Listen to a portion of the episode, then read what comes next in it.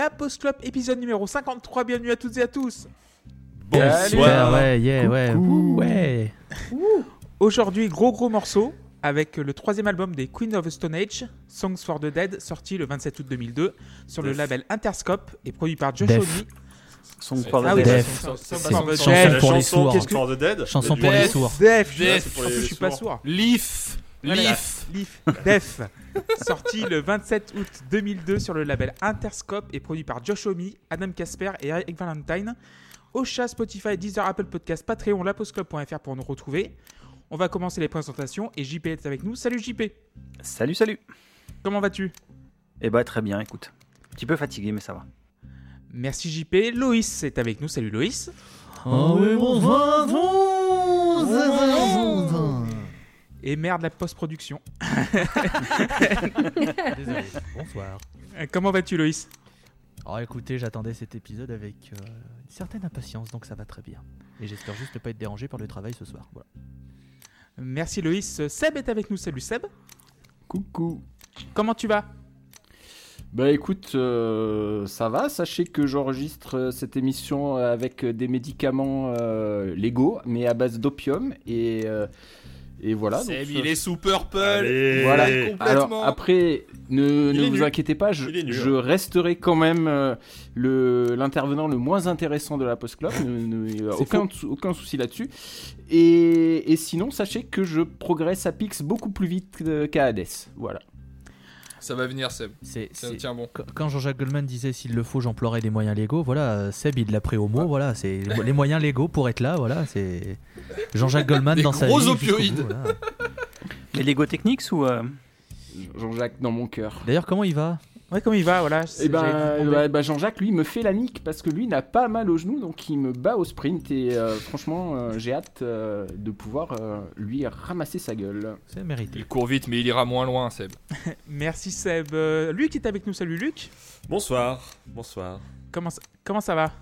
Écoutez, euh, ça va. Je suis en train d'élaborer un vaccin efficace à 97%. Voilà. Euh, actuellement, c'est moi qui ai le plus gros taux de réussite. hein. Euh, voilà, on est, on est pas loin. On est, on est vraiment pas loin.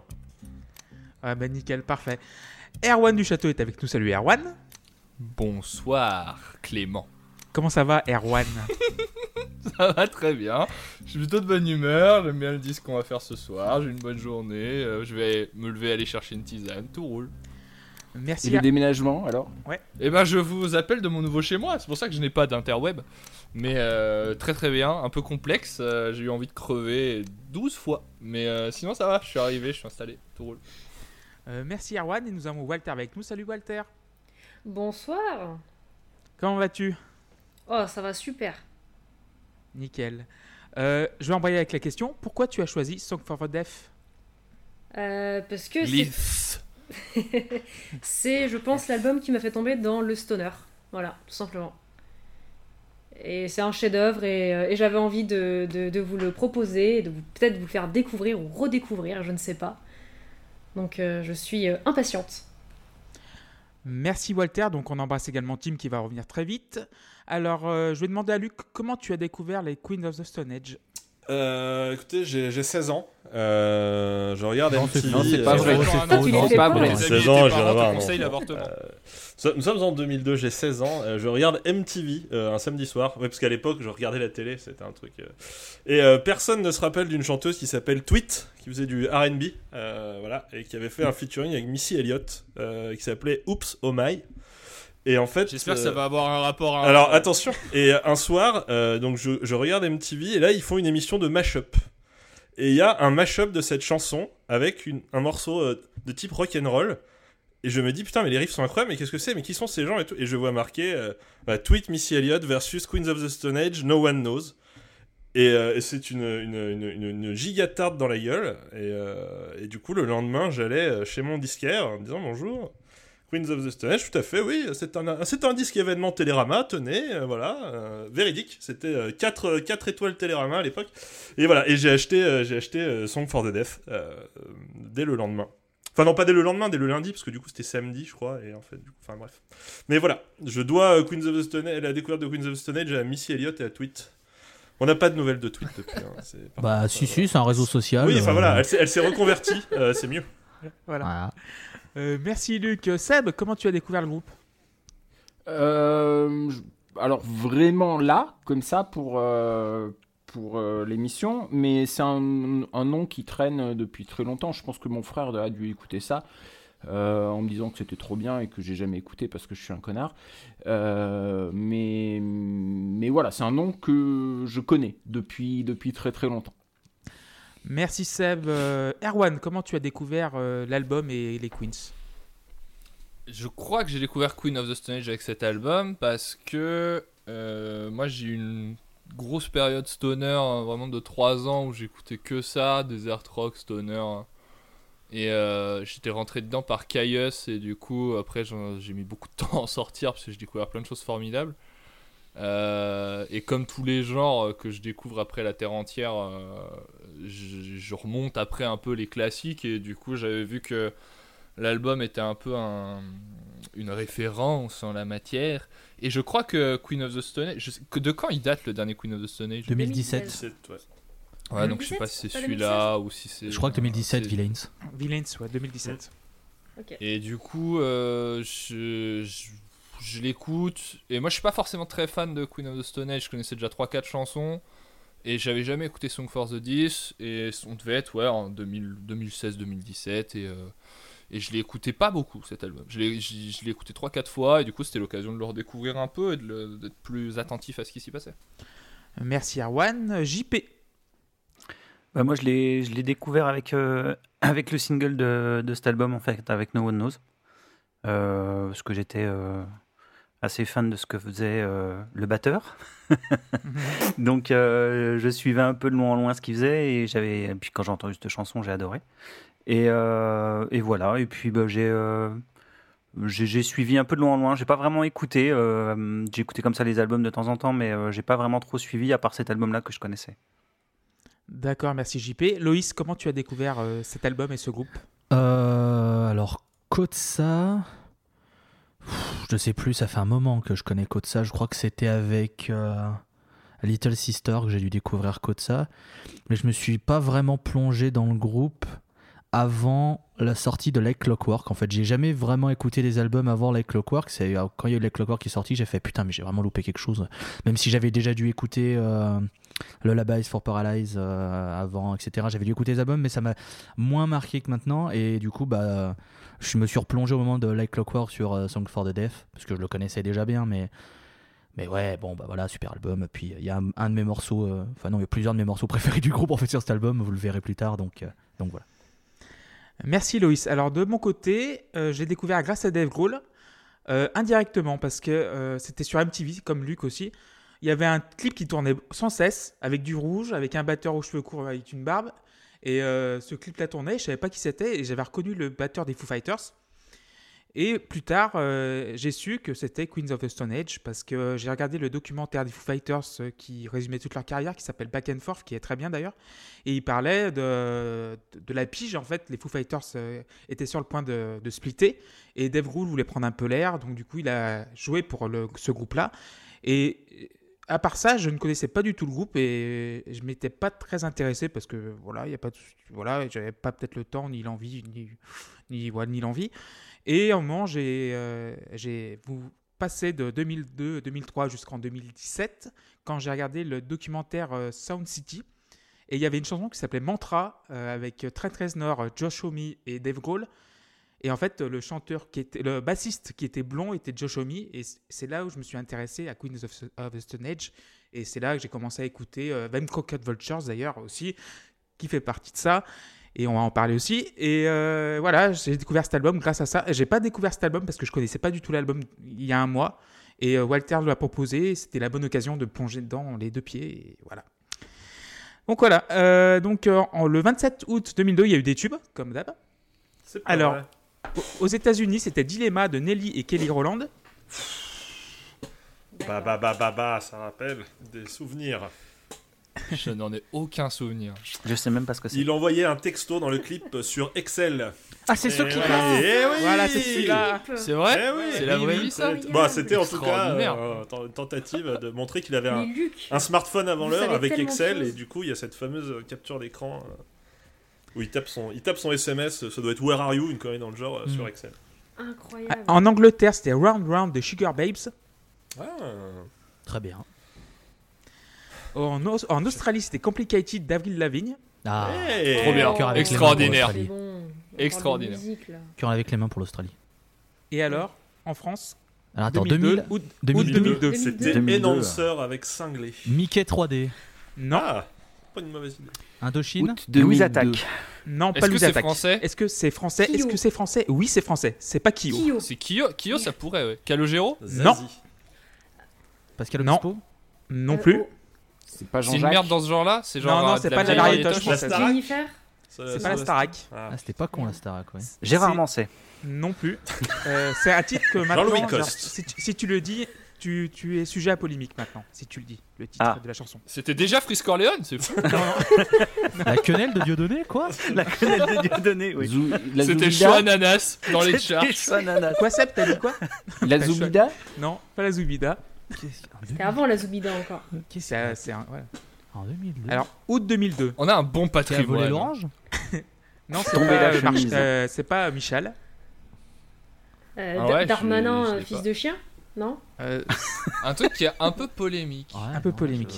je- le titre qui est, pas, qui est pas polémique, mais qui cause la polémique aujourd'hui, quoi. Noir, c'est noir. Ah Alors, c'est un rappeur français. Voilà, je vais vous Oula. un petit peu. En 2002 C'était 2002. est-ce que c'était sale pute Non, c'est Ah pas bon Orelsan. Je T'en t'en as qui putain. premiers des charts. euh, Oui, bah oui, mais je sais pas, un rappeur français dont le titre En ferait 2002? polémique aujourd'hui. Pas- en t'emmerdes, mais, de en MC fait, le, titre, en fait, le titre, c'est pas polémique, mais ça, voilà, en ce moment, c'est pas, ouais, c'est c'est un peu. Bah vas-y, dis-nous, tu vois bien qu'on galère là. In- Inch'Allah de MC Solar. Oh, Ah, énorme, trop bien. Ouais. Fier de mon pays pour une fois. Voilà. Et euh, la semaine d'après, c'était pour, après, pour 8 semaines, c'était les, les ketchup, acéré, raré, machin et tout. Ah putain, c'est la même année. Ah putain, j'aurais. oh C'est juste après, là c'est la semaine d'après, et ça, ça a régné sur les charts pendant 3 mois après. ah c'est rude. Hein. Voilà. Alors bon, C'est vrai que Darmanin, il entendrait ça, il irait tabasser de la dinde à pour se défouler. Ce serait l'enfer. voilà. Euh, je vais rappeler le line-up de Queen of the Stone Age de, de cet album-là. Donc Josh Homme à la guitare et à la voix, Nico Olivieri à la basse, Dave Et au tabassage de femmes. aussi. Fallait pas le dire. je- Ah, je voulais éviter ce sujet. Bah ouais, mais bon, euh, voilà, c'est fait. Ouais, ouais. Donc Dave Grohl Elle aussi, elle aurait aimé éviter. hein. Non, non. Ouais. terrible, terrible. Vous savez, la pause Ça club, ça, la pause club, ça reste Ça quand même, euh, ça reste quand même le podcast qui dérive sur Claude François en début d'émission euh, de manière assez Ah, c'est belle. incroyable. Donc, euh, Sur les bon. jardinières de légumes. Enfin bref. Euh, après, c'est cool. hein. C'est cool, on pourra faire Noir Désir la semaine prochaine. Non, non. Ah. Bon, Mark Lanegan à la voix, Dave Grohl à la batterie, et aussi en mécanos Alan Johannes qui est au, au clavier et un petit peu tout. Euh, on va commencer le premier titre, donc You Think I Ain't Worth a Dollar, but I Feel Like a Millionaire. Et, Très bien, putain, Ouais. c'est une belle prononciation. Bien dit. Hein. et Erwan va commencer, tiens. Ah, euh, c'est un bon premier titre, moi j'aime beaucoup. Déjà, je trouve que il amorce en termes de production. Alors peut-être que ceux qui connaissent mieux le disque que moi m'expliqueront mieux euh, tout ce qui se passe euh, en mise en scène à la radio, etc. Machin, surtout sur d'autres morceaux plus tard.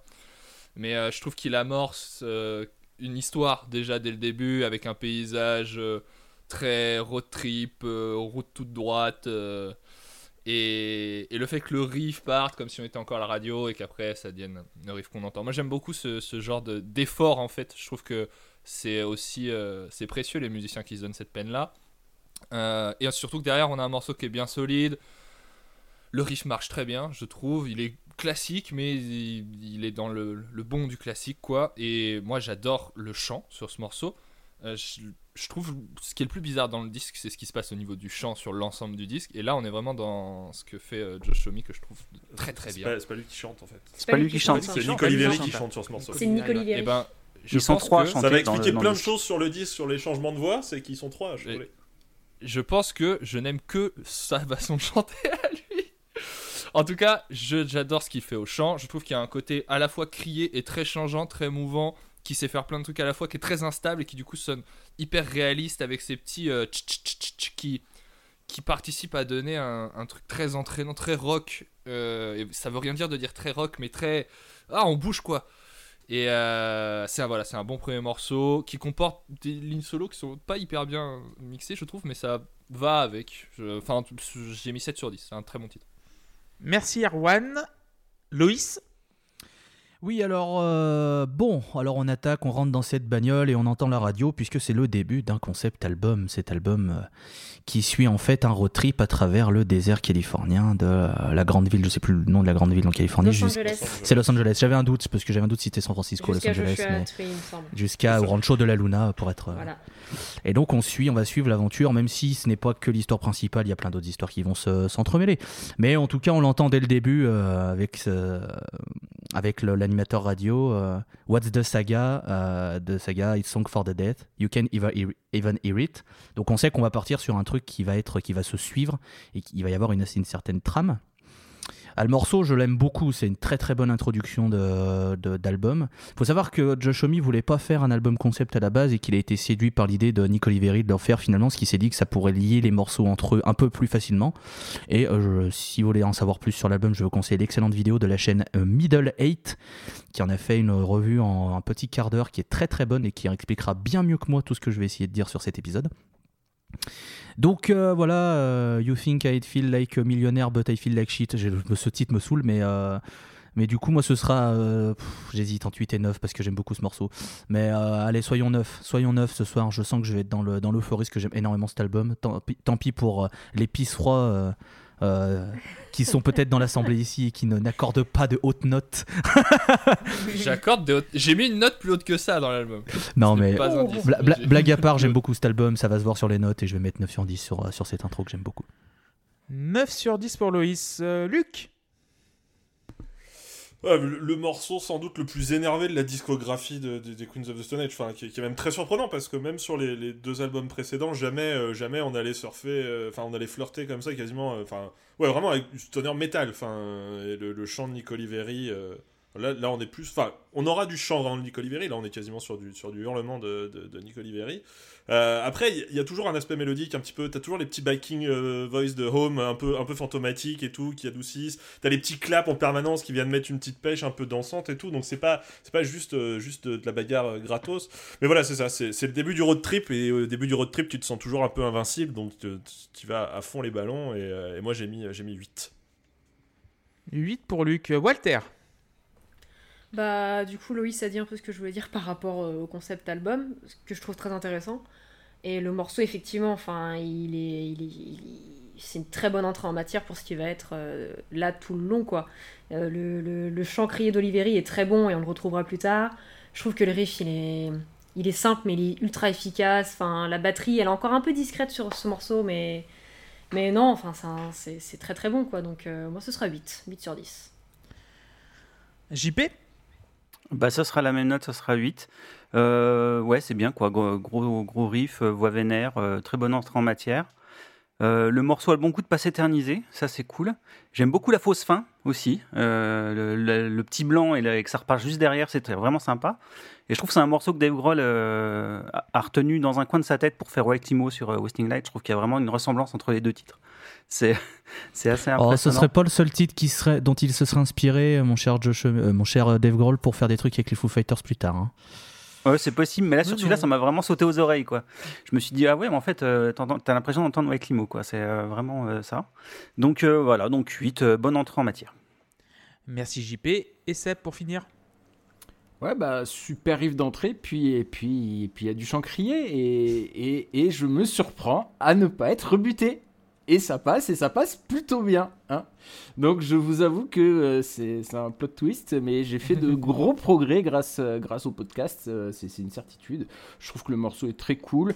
Euh, je lui mets 7 sur 10, euh, sachant que mon problème en fait va, va être de différencier les morceaux les uns par rapport aux autres, parce que 7 ça peut paraître comme une note qui est pas bonne selon nos standards habituels, mais enfin sauf ceux d'Erwan évidemment, mais euh, mais pour moi, enfin voilà, je, je vais avoir besoin de différencier les morceaux que j'aime, donc euh, mes notes vont être relatives en fait par rapport au, au disque.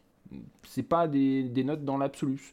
Peut-être que sur un autre, euh, un autre album, euh, bah, ça aurait pris plus quoi. Ouais, je sais pas si c'est clair ce que je dis. Encore une Si, fois, si, voilà. c'est l'opium qui parle. hein. Merci. Juste fonce dé les gars, juste trop fonce dé. Euh, moi, c'est 9 sur 10 pour euh, Dollar Millionnaire. Donc, c'est GTA San Andreas ou GTA 5, au choix, vous choisissez. Euh, Sandy Shores, 4 DST, vous choisissez aussi. Euh, le riff qui te casse la gueule à peine le contact enclenché. C'est le premier morceau que j'écoute de- des Queen of the Stone Age, à part No One Knows, que je connaissais depuis avant là. Et oui, je suis surpris, surpris j'étais surpris par la voix d'Om- d'Omi, mais c'était pas Omi, du coup, c'est Nico Ligeri. Loupé. Et voilà. Et finalement, je m'y fais. Et j'avais pas du tout l'image d'un groupe aussi, aussi tape dans la gueule, tu vois, genre vraiment dans le, dans le, muscle et tout. Mais voilà, c'est très bien. Euh, la chanson est efficace, mais inachevée, mais parf- parfaitement inachevée. C'est ça qui me séduit, donc 9 sur 10. On va passer au deuxième titre, No One Knows, et JP, tu vas commencer. Ouais, bah, bon, voilà, quoi, tube imparable. Hein, euh, le groove euh, est super, euh, notamment il s'affole sur les refrains, ce qu'il fait sur les refrains, la batterie, c'est juste fou. Euh, je trouve qu'il est Dave Grohl est impérial sur le morceau. J'adore le solo aussi, qui est complètement imprévisible. Voilà, c'est vraiment un morceau implacable. Enfin, de tous les morceaux que je connais de, de Queen of the Stone Age, pour moi, c'est le meilleur morceau qu'ils ont fait. Euh, Je trouve vraiment que c'est vraiment pile poil euh, à la croisée entre le super accessible et le bourrin, donc euh, c'est cool. Euh, et puis sinon, bah, j'adore le faire à Guitar Hero, c'est marrant à jouer. et, euh, et voilà. Et puis euh, pour la petite anecdote, je rêve d'en faire une reprise de jazz un jour. Je trouve qu'elle elle se collerait parfaitement à, à, ce- à ce, à ce traitement. Donc euh, peut-être qu'un jour je me lancerai. Voilà. Donc 10. 10 pour JP, j'ai vu Ouais. Walter dodeliner. Euh, Vas-y, je t'en prie. Eh bien, tout pareil, c'est un tube. euh, c'est le premier que j'ai entendu de l'album. Et quand je l'ai écouté, je me suis dit, ouais, faut que j'écoute l'album euh, vraiment. Je trouve que euh, la balance est bonne entre les. Comment dire Les couplets qui sont relativement calmes avec la batterie, tout ça. Et justement, le fait que ça s'emballe dans les refrains, ça donne envie de, de continuer. Et je trouve que c'est. C'est super bien fait. Là, pour moi, Dave Grohl commence à s'imposer dans l'album. Et euh, ça reste en tête. C'est. Ça va être mon premier 10, du coup, pour, ce, pour cette musique-là. Merci Walter. Erwan? Je connaissais déjà No One Knows avant d'écouter l'album la première fois et c'est une chanson que je n'aime pas beaucoup, donc je suis un petit peu désolé.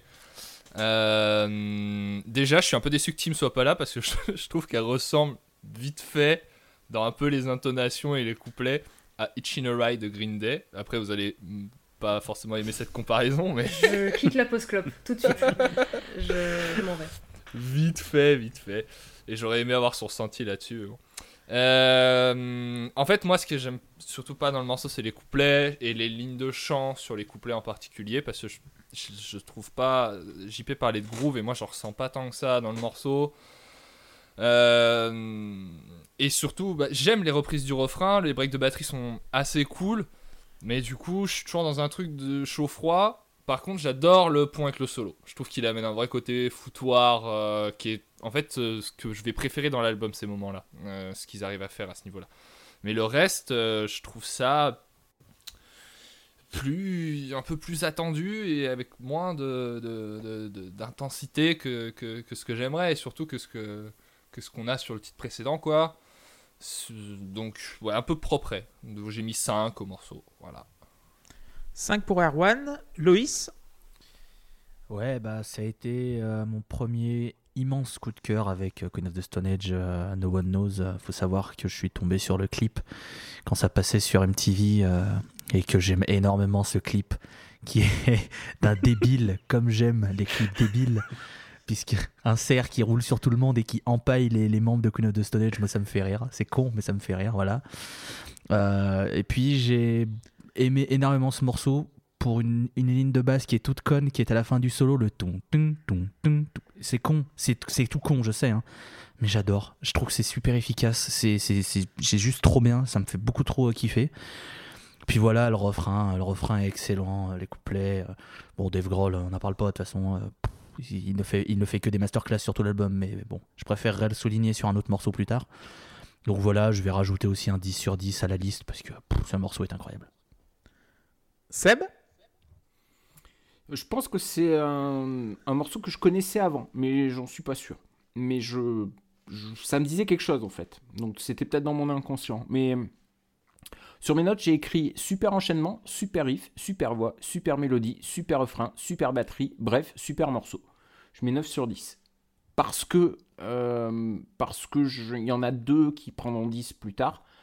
Euh, deux ou un? Un ou deux? Non, deux. hein. Ouais, ouais, deux. Euh, mais mais c'est voilà. Encore une fois, sur un autre album, ça prendrait un 10 euh, sans problème.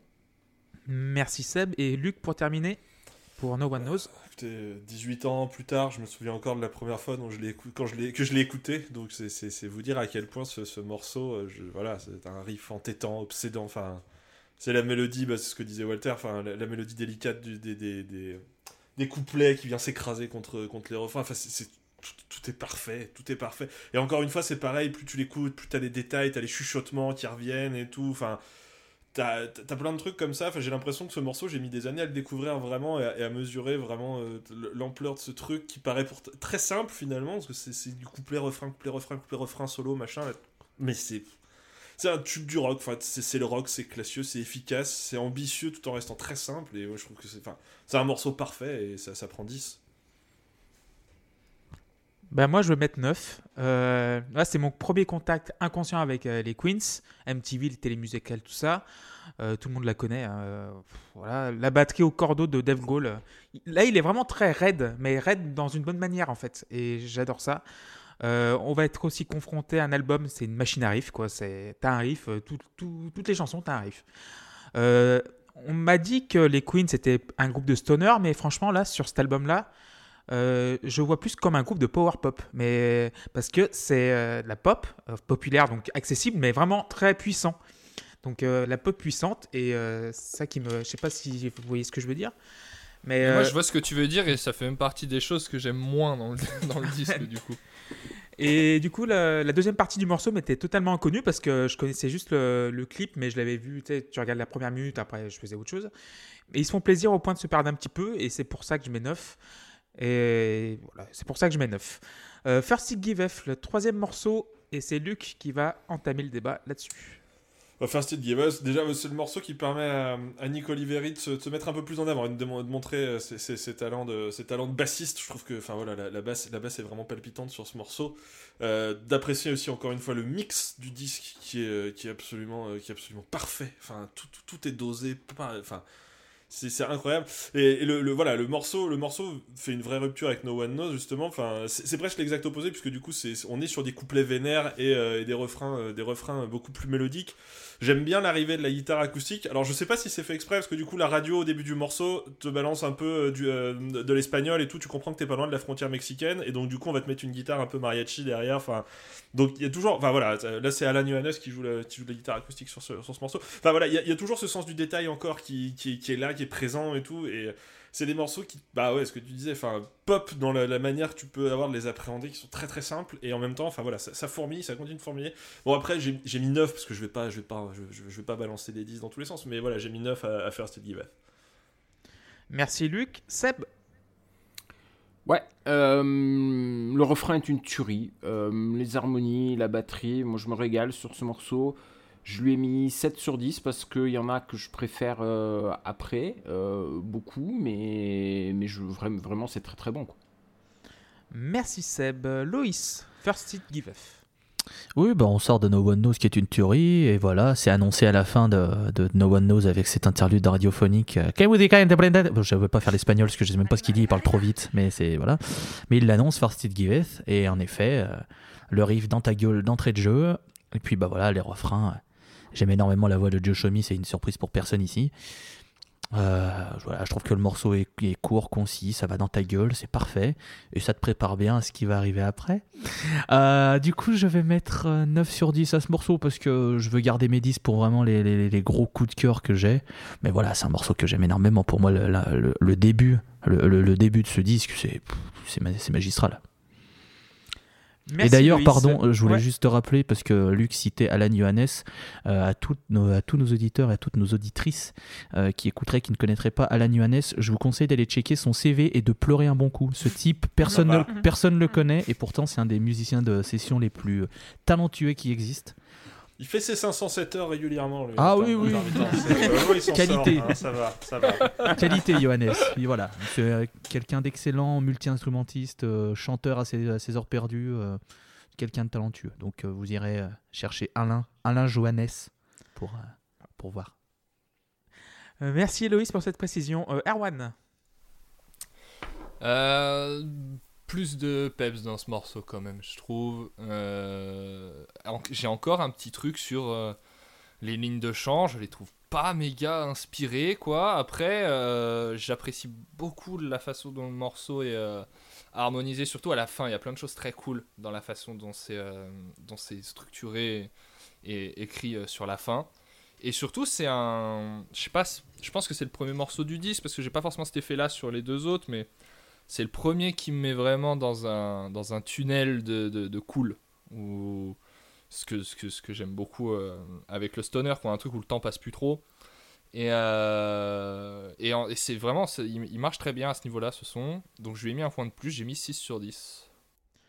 Merci Erwan. Walter? Je...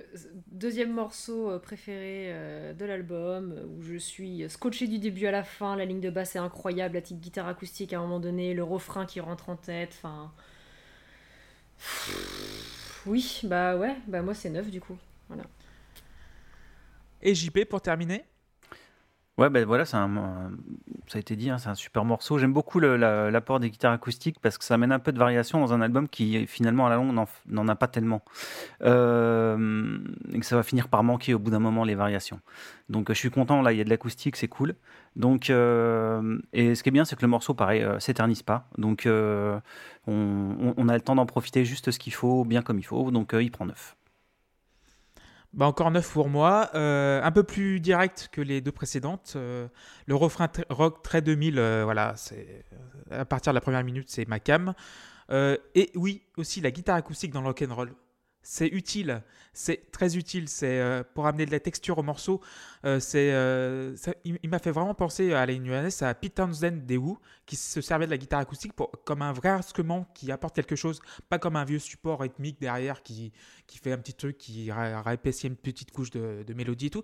Et ouais, c'est un vrai ingrédient plus qu'un support discret. Et grâce à ça, grâce à la, la variété de l'ensemble, j'ai mis 9 sur 10. On va passer à Song for the Dead. Et Loïs, je t'en prie, tu vas commencer.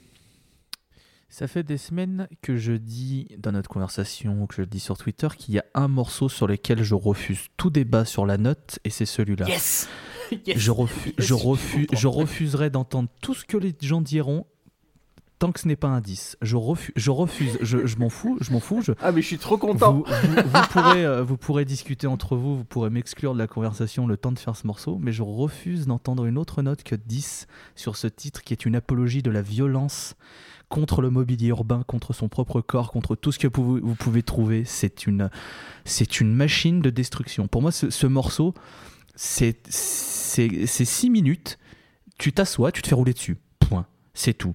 Et après, ben voilà, et ben tu te refais rouler dessus pendant 6 minutes. Le, le morceau dure 6 minutes et je le mets en boucle. Moi, je m'en fous, j'en ai rien à foutre.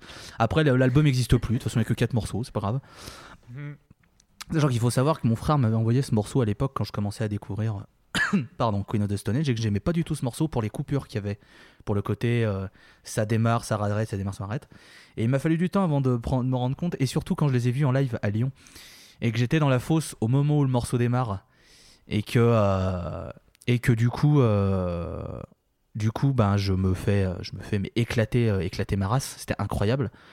Et j'ai compris, j'ai compris que ce morceau c'était juste incroyable. Enfin, quand le riff de d'intro qui revient à la fin, sincèrement, je, je me mate des lives de, de ce morceau, je mets que ce passage, je mets à burn et je le mets en boucle. Je me pète, je me pine les oreilles, je m'en fous, je vais devenir sourd. Ça tombe bien, c'est raccord avec le titre de l'album. Mais ce morceau, il est monstrueux. Sincèrement, pour moi, c'est un des meilleurs morceaux de rock de l'histoire du rock. Enfin, c'est juste une, une masterclass, c'est une leçon, tout est parfait. Donc c'est 10 sur 10 pour moi.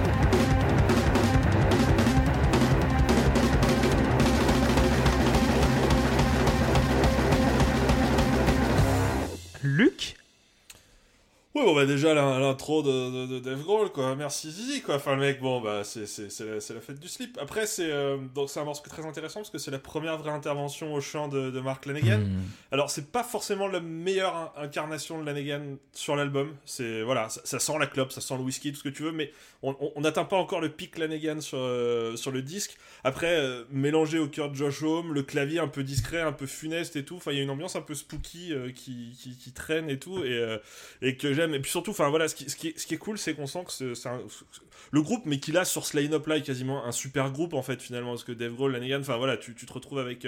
Que des références, bah tu sens quand même qu'il y a, il y, a, il y, a, il y a une éclate entre eux, enfin il y a une vraie, il y a une vraie, euh, il y a une vraie fusion quoi. Enfin ça, ça marche, ça marche hyper bien. C'est pas, c'est pas juste une accumulation d'individualité. C'est avant tout un collectif, un collectif soudé euh, qui joue, euh, qui joue bien ensemble. Avec voilà. abnégation Euh, et euh, résilience. tout à fait, tout à fait. Euh, voilà, et du coup, bah, je vais bien évidemment mettre 10 moins 1 à 9, euh, parce que du coup, euh, c'est pas le top Lanegan, voilà. Mais, euh, donc 9. Ça va, Loïs? Non, mais je ne sais pas qui c'est cette personne. Euh, JP, à toi. Ouais, bah, euh, super intro. euh, un vrai rouleau compresseur. Le riff est cool. euh, J'aime bien la voix aussi, enfin les voix. Euh, je trouve le solo, le solo super marrant. euh, mais, mais putain, c'est trop long quoi. Euh, ce riff de Mais deux notes sur 6 Louis minutes, désolé, mais ça, tient, Non, mais mais- ça tient pas non, la mais distance pour moi. Lunéar aussi, quoi. Et, euh, et en fait, c'est à partir de là que je vais ressentir le problème que j'ai avec ce disque, parce que j'ai un problème avec ce disque quand même, c'est que ça respire pas, jamais, en fait. Et euh, tout est sec, mais, mais, mais c'est horrible, quoi. Enfin, Bah, c'est du desert rock, c'est sec, hein, ça Ouais, correspond, c'est aride. Mais ça, hein, mais ça respire pas, quoi. Et, euh, rien, mais merci. Et, et, et en fait, les sons vont être quasiment toujours les mêmes sur l'album. Ça Ah va non. jamais changer. Donc, euh, donc en fait, euh, plus ça va avancer dans le disque, plus ça va, plus ça va m'ennuyer. Donc, euh, bah, il prend 8. 8 On sur a 10 écouté le même album ou pas, JP Ah bah ouais, ouais. C'est- Alors, Jenny qui prend la place de Timothée Piron sur cette question. Euh, bah Walter, tiens, je t'en prie, vu que t'as la parole. Vas-y. Bah, vous voyez ce qu'il a dit, Loïs, c'est bah la même. 11. Ah, c'est pas possible. 11. 10. Oh 10. non, il est incroyable ce morceau, le roulement de batterie de, de Dave Grohl. le- Il y a tout, tout, tout, mais tout. Je veux que cette musique, elle dure toute ma vie, tout, tout le temps. Ce sera la danse de mon mariage. Euh, on dansera là-dessus. Voilà. Non, non, c'est parfait, c'est parfait. Y a rien à dire. Merci Walter, beaucoup. Euh, merci beaucoup Walter, c'est quand même mieux dans le. Et bah, de rien, beaucoup. Walter beaucoup, le nouveau. euh, la nouvelle- Euh, Erwan, pour euh, for Dead. C'est un très très bon morceau. Je peux peux pas aller contre ce qui a, été dit. Je n'ai pas forcément grand chose à rajouter. Euh, je trouve que sur ce morceau en particulier, en tout cas c'est le premier moment du disque où je me fais la réflexion, on entend qu'il est sorti au début des années 2000 parce qu'il a cette patte à la prod très crasseuse et en même temps qui, moi sur tous les disques de cette époque-là, je trouve manque parfois un peu de, de, de couleur. C'est pas le cas sur ce morceau, mais t'as beaucoup de disques sortis entre 2000 et 2005 qui sont hein, sur des teintes un peu grisâtres. En tout cas, il a cette patte-là crasseuse que j'aime beaucoup. Euh, Il y a. C'est euh, Luc qui parlait vraiment de, de l'éclate qu'on entend entre eux. Ça pue, c'est sûr. Ça, ça s'entend qu'ils s'amusent de fou. Et c'est contagieux, quoi. Euh, il est très très riche au mix. Il se passe des choses tout le temps. Il y a un côté puzzle foisonnant que le chant en plus vient renforcer parce que c'est c'est organique ce qu'on entend. C'est, euh, moi j'ai envie de croire que c'est qu'une prise et qu'à la fin il se casse la gueule et que, enfin voilà quoi, qui- on vit, on vit ce morceau en fait. Et, euh, et je trouve ça super. Euh, et je trouve ça super. Les chœurs sont géniaux. De toute façon, j'ai adoré tous les chœurs du disque. C'est Josh Homme qui fait les chœurs à chaque fois. plupart Oui. du temps, oui. oui, Oui. Mais je, je préfère quand il fait les chœurs. Je- vraiment. En tout cas, il fait très bien les chœurs, on va dire, pour rester sur des idées positives.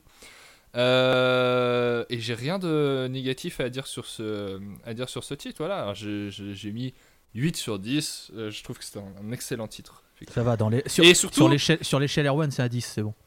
C'est un- en vrai, j'ai vraiment trouvé que c'était très fort. Et surtout, pour revenir sur la question du son, je partage pas forcément l'avis de, de, de JP sur la- l'absence de changement de, de- couleur de, de son. Parce que, en fait, ce qu'ils font là, pour moi, c'est la couleur de son que j'aurais aimé retrouver partout sur ce, disque. Je trouve que c'est vraiment le morceau qui pue le plus euh, le sable, les graviers, il n'y a pas d'eau, et il y a des cactus, et moi ça me plaît, et ça me manque un peu sur d'autres morceaux, et hum, je trouve qu'au contraire le disque va à, plein d'endroits de, ce spectre-là, et, et c'est là que, que c'est le plus kiffant.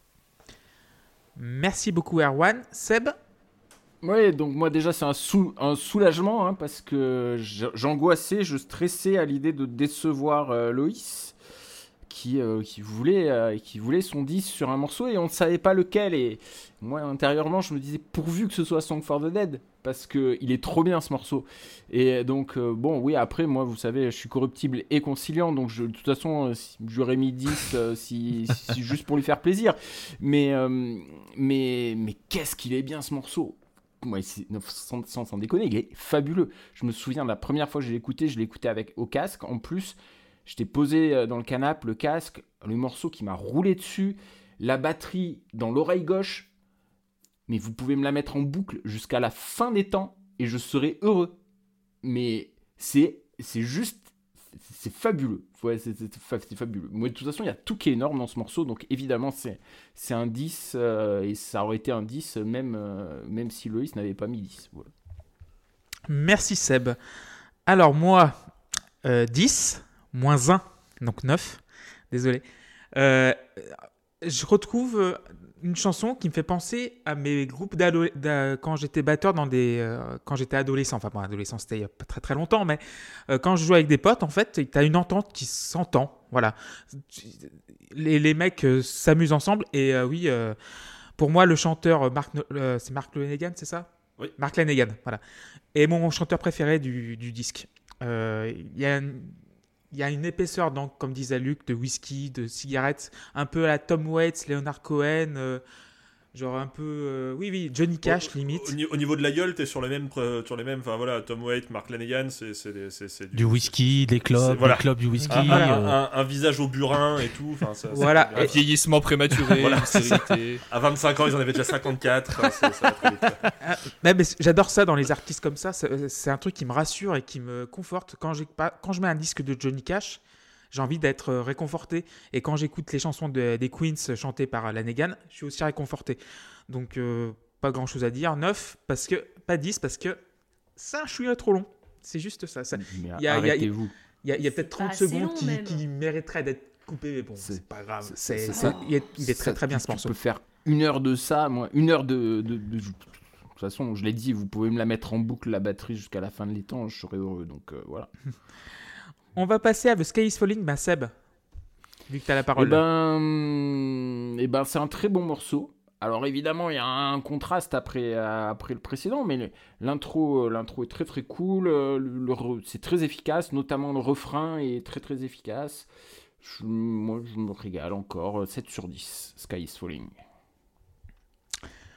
JP Ouais, bah c'est en fait c'est l'illustration de ce que je disais avant, c'est-à-dire qu'on a un, rit- un, un riff minimaliste qui est tiré, euh, qui, est, qui est trois fois trop long, quoi. Donc euh, heureusement il y a un pont à 4,20 euh, qui est super, Euh, j'aime bien, ça respire un peu, mais euh, sinon je me ferai un peu chier. Donc le morceau prend 6. Merci JP.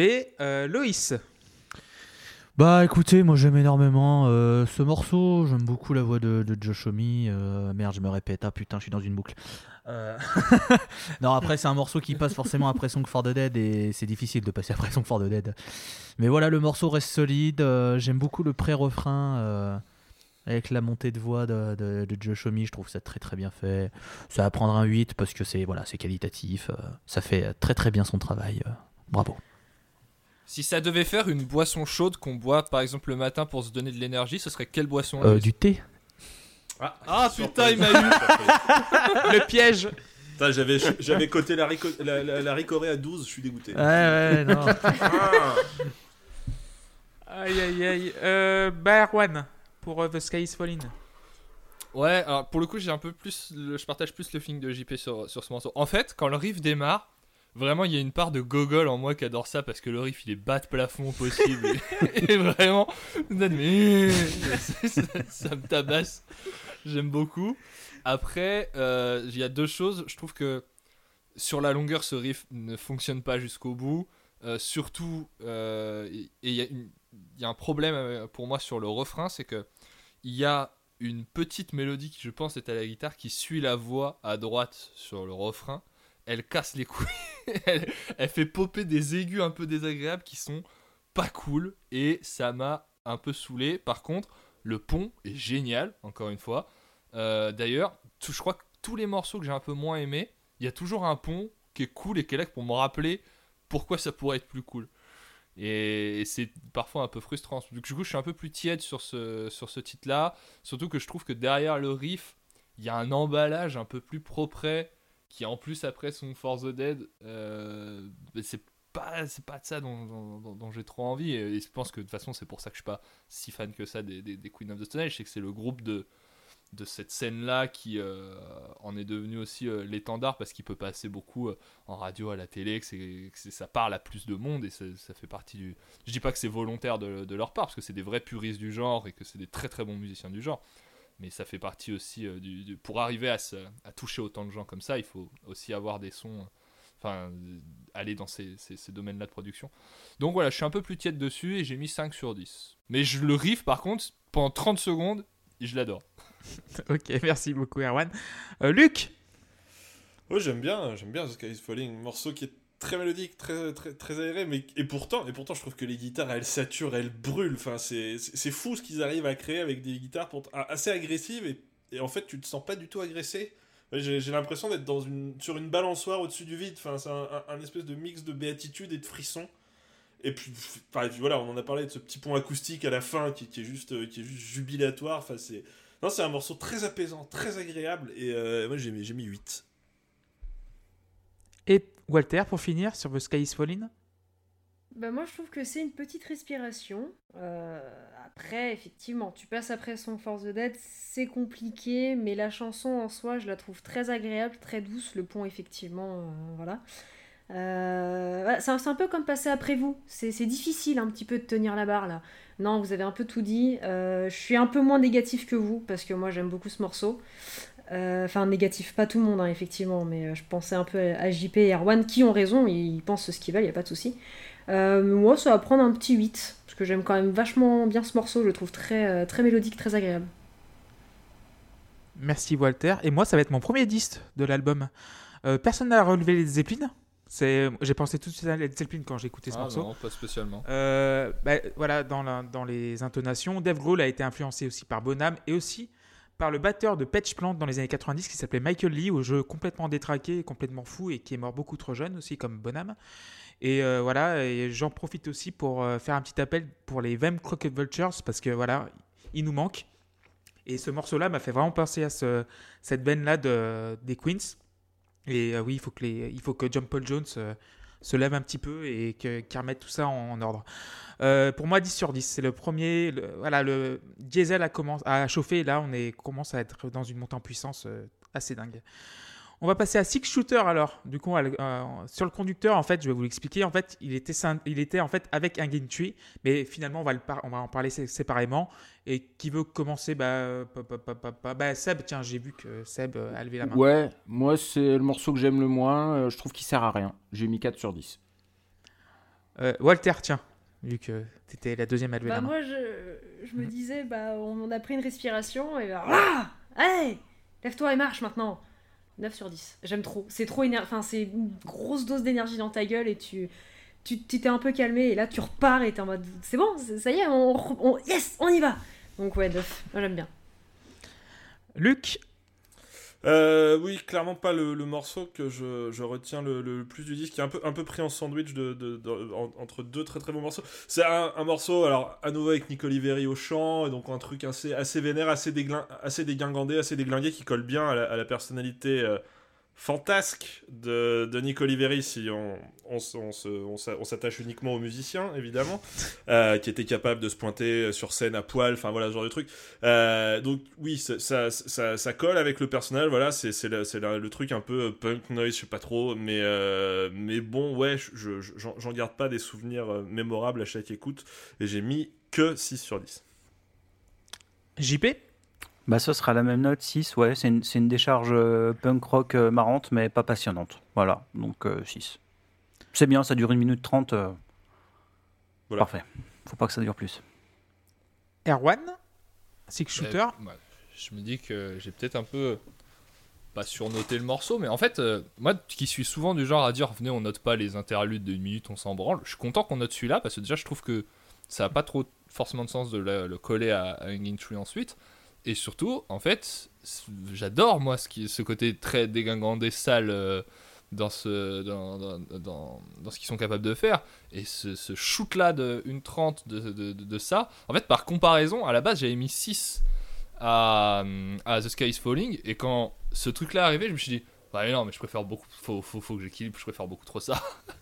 et du coup, je, je, je, je lui ai mis 7. Alors après, le problème que je peux avoir, c'est qu'effectivement, un morceau comme ça est pas spécialement représentatif de ce que fait ce, ce- ce groupe. Et du coup, chercher des oranges là où il y a des clémentines, et ben, c'est s'assurer de ne pas avoir de jus. C'est si tant est que cette phrase ait un sens.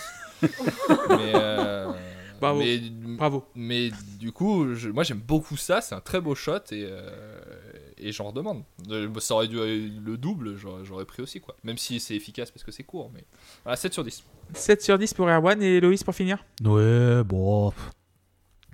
5. Parce que, bon. 5. Non, mais c'est sympa, mais. euh, Mais voilà, c'est ça dure la durée qu'il faut, ça me marque pas, c'est là, ça me dérange pas, mais c'est pas transcendant. Surtout avec ce qui arrive après. Ok, donc euh, pour moi 10 sur 10, vi- violence pure de ce morceau en 1 minute 19, 10 sur 10. Euh, voilà, je vais pas être, je vais pas m'étaler. Euh, on va passer à Hanging Tree du coup. Et euh, Luc, vas-y. Ah là, là, c'est le, le blues rock euh, psychédélique de l'excellence. Enfin, j'ai- parlé de la voix de Lanegan sur First It Give Us où je dis que c'est pas encore le pic, mais là, il est là. Là, c'est la, la bête ténébreuse dans un morceau euh, hanté, habité. Enfin, ce morceau, c'est une course effrénée. C'est, sur une route hostile en plein désert de nuit. Enfin, voilà, et juste tu fonces. Et t'as, t'as peur d'un truc, mais tu sais pas ce que c'est. Et ça va, et ça va tellement vite, et ça va tellement loin. Et t'as cette voix, mais complètement possédée. Enfin, moi, j'ai envie qu'il me, il me, il me chante dans les oreilles comme ça toute la nuit, Lanegan. C'est. euh, enfin, c'est fou parce que c'est pas, encore une fois, c'est pas un morceau représentatif de Queens of the Stone Age, mais je pense qu'au final, ça reste sur toute la discographie mon morceau préféré de, Queens of the Stone Age, tellement je, tellement je le trouve possédé, ce. ce- Voilà, et puis t'as as ce solo hystérique en fin de partie avant le dernier refrain, et, et, ouais, voilà, je, sais voudrais être dans cette bagnole et rouler toute la nuit, tout le temps, en fait. Enfin, c'est. C'est parfait, c'est parfait en termes d'ambiance, en termes de tout, enfin. Ouais, 10. Merci Luc. Walter. Bah ouais, mais tu me fais passer après, après lui aussi. Enfin, il a tout dit en fait. Enfin, je, je trouve que c'est un morceau qui est ultra agréable à écouter en fait. Je, et le, le refrain, euh, la, la manière dont il chante. euh, Vas-y, c'est bon.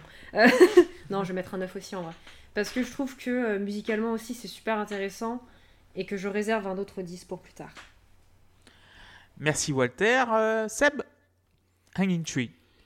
J'adore. Alors, je vais passer au bûcher pour ce que je vais dire, mais c'est pas grave, je vais le dire quand même. Ça me fait penser à Muse. Et Ça me fait penser- la même.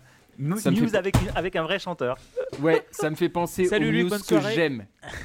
Dans la mélodie, dans le rythme, dans le riff, moi j'adore. Euh, et je mets 8 sur 10 à Hanging Tree, que, qui me reste dans la tête et j'adore.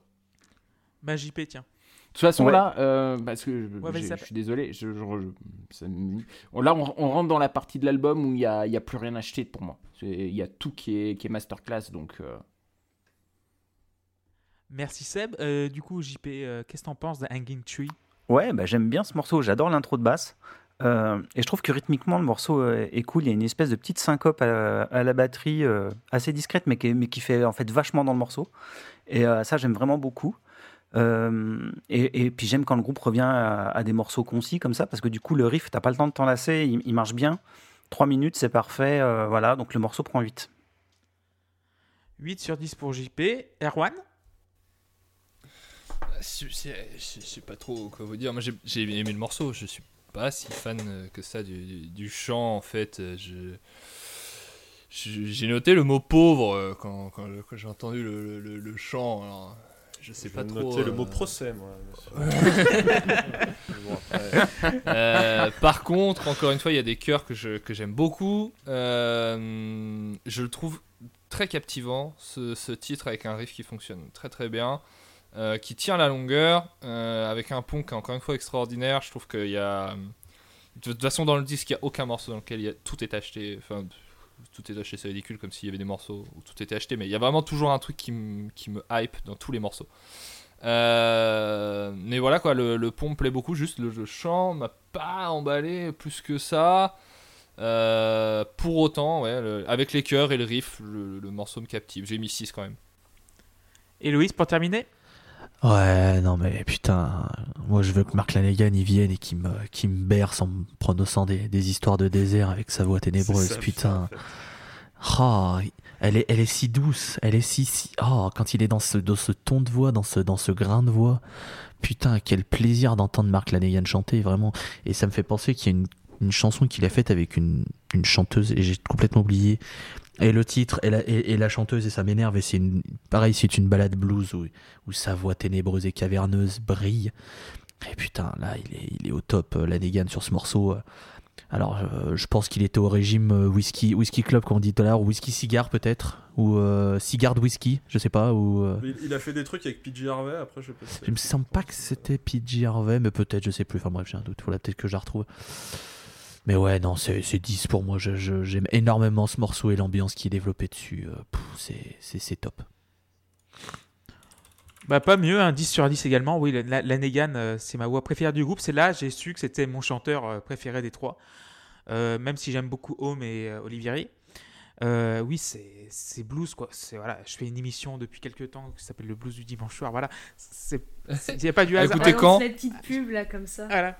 Euh, donc du coup, c'est dans ma cam quoi. C'est carrément euh, dans mon registre de de de désir quoi. Et, voilà, c'est le désert. C'est exceptionnel. C'est exceptionnel. C'est exceptionnel. C'est exceptionnel. Voilà, excusez-moi. Et oui, 10 sur 10. On va passer à euh, go, with, go with the flow. Et Walter, tu vas commencer.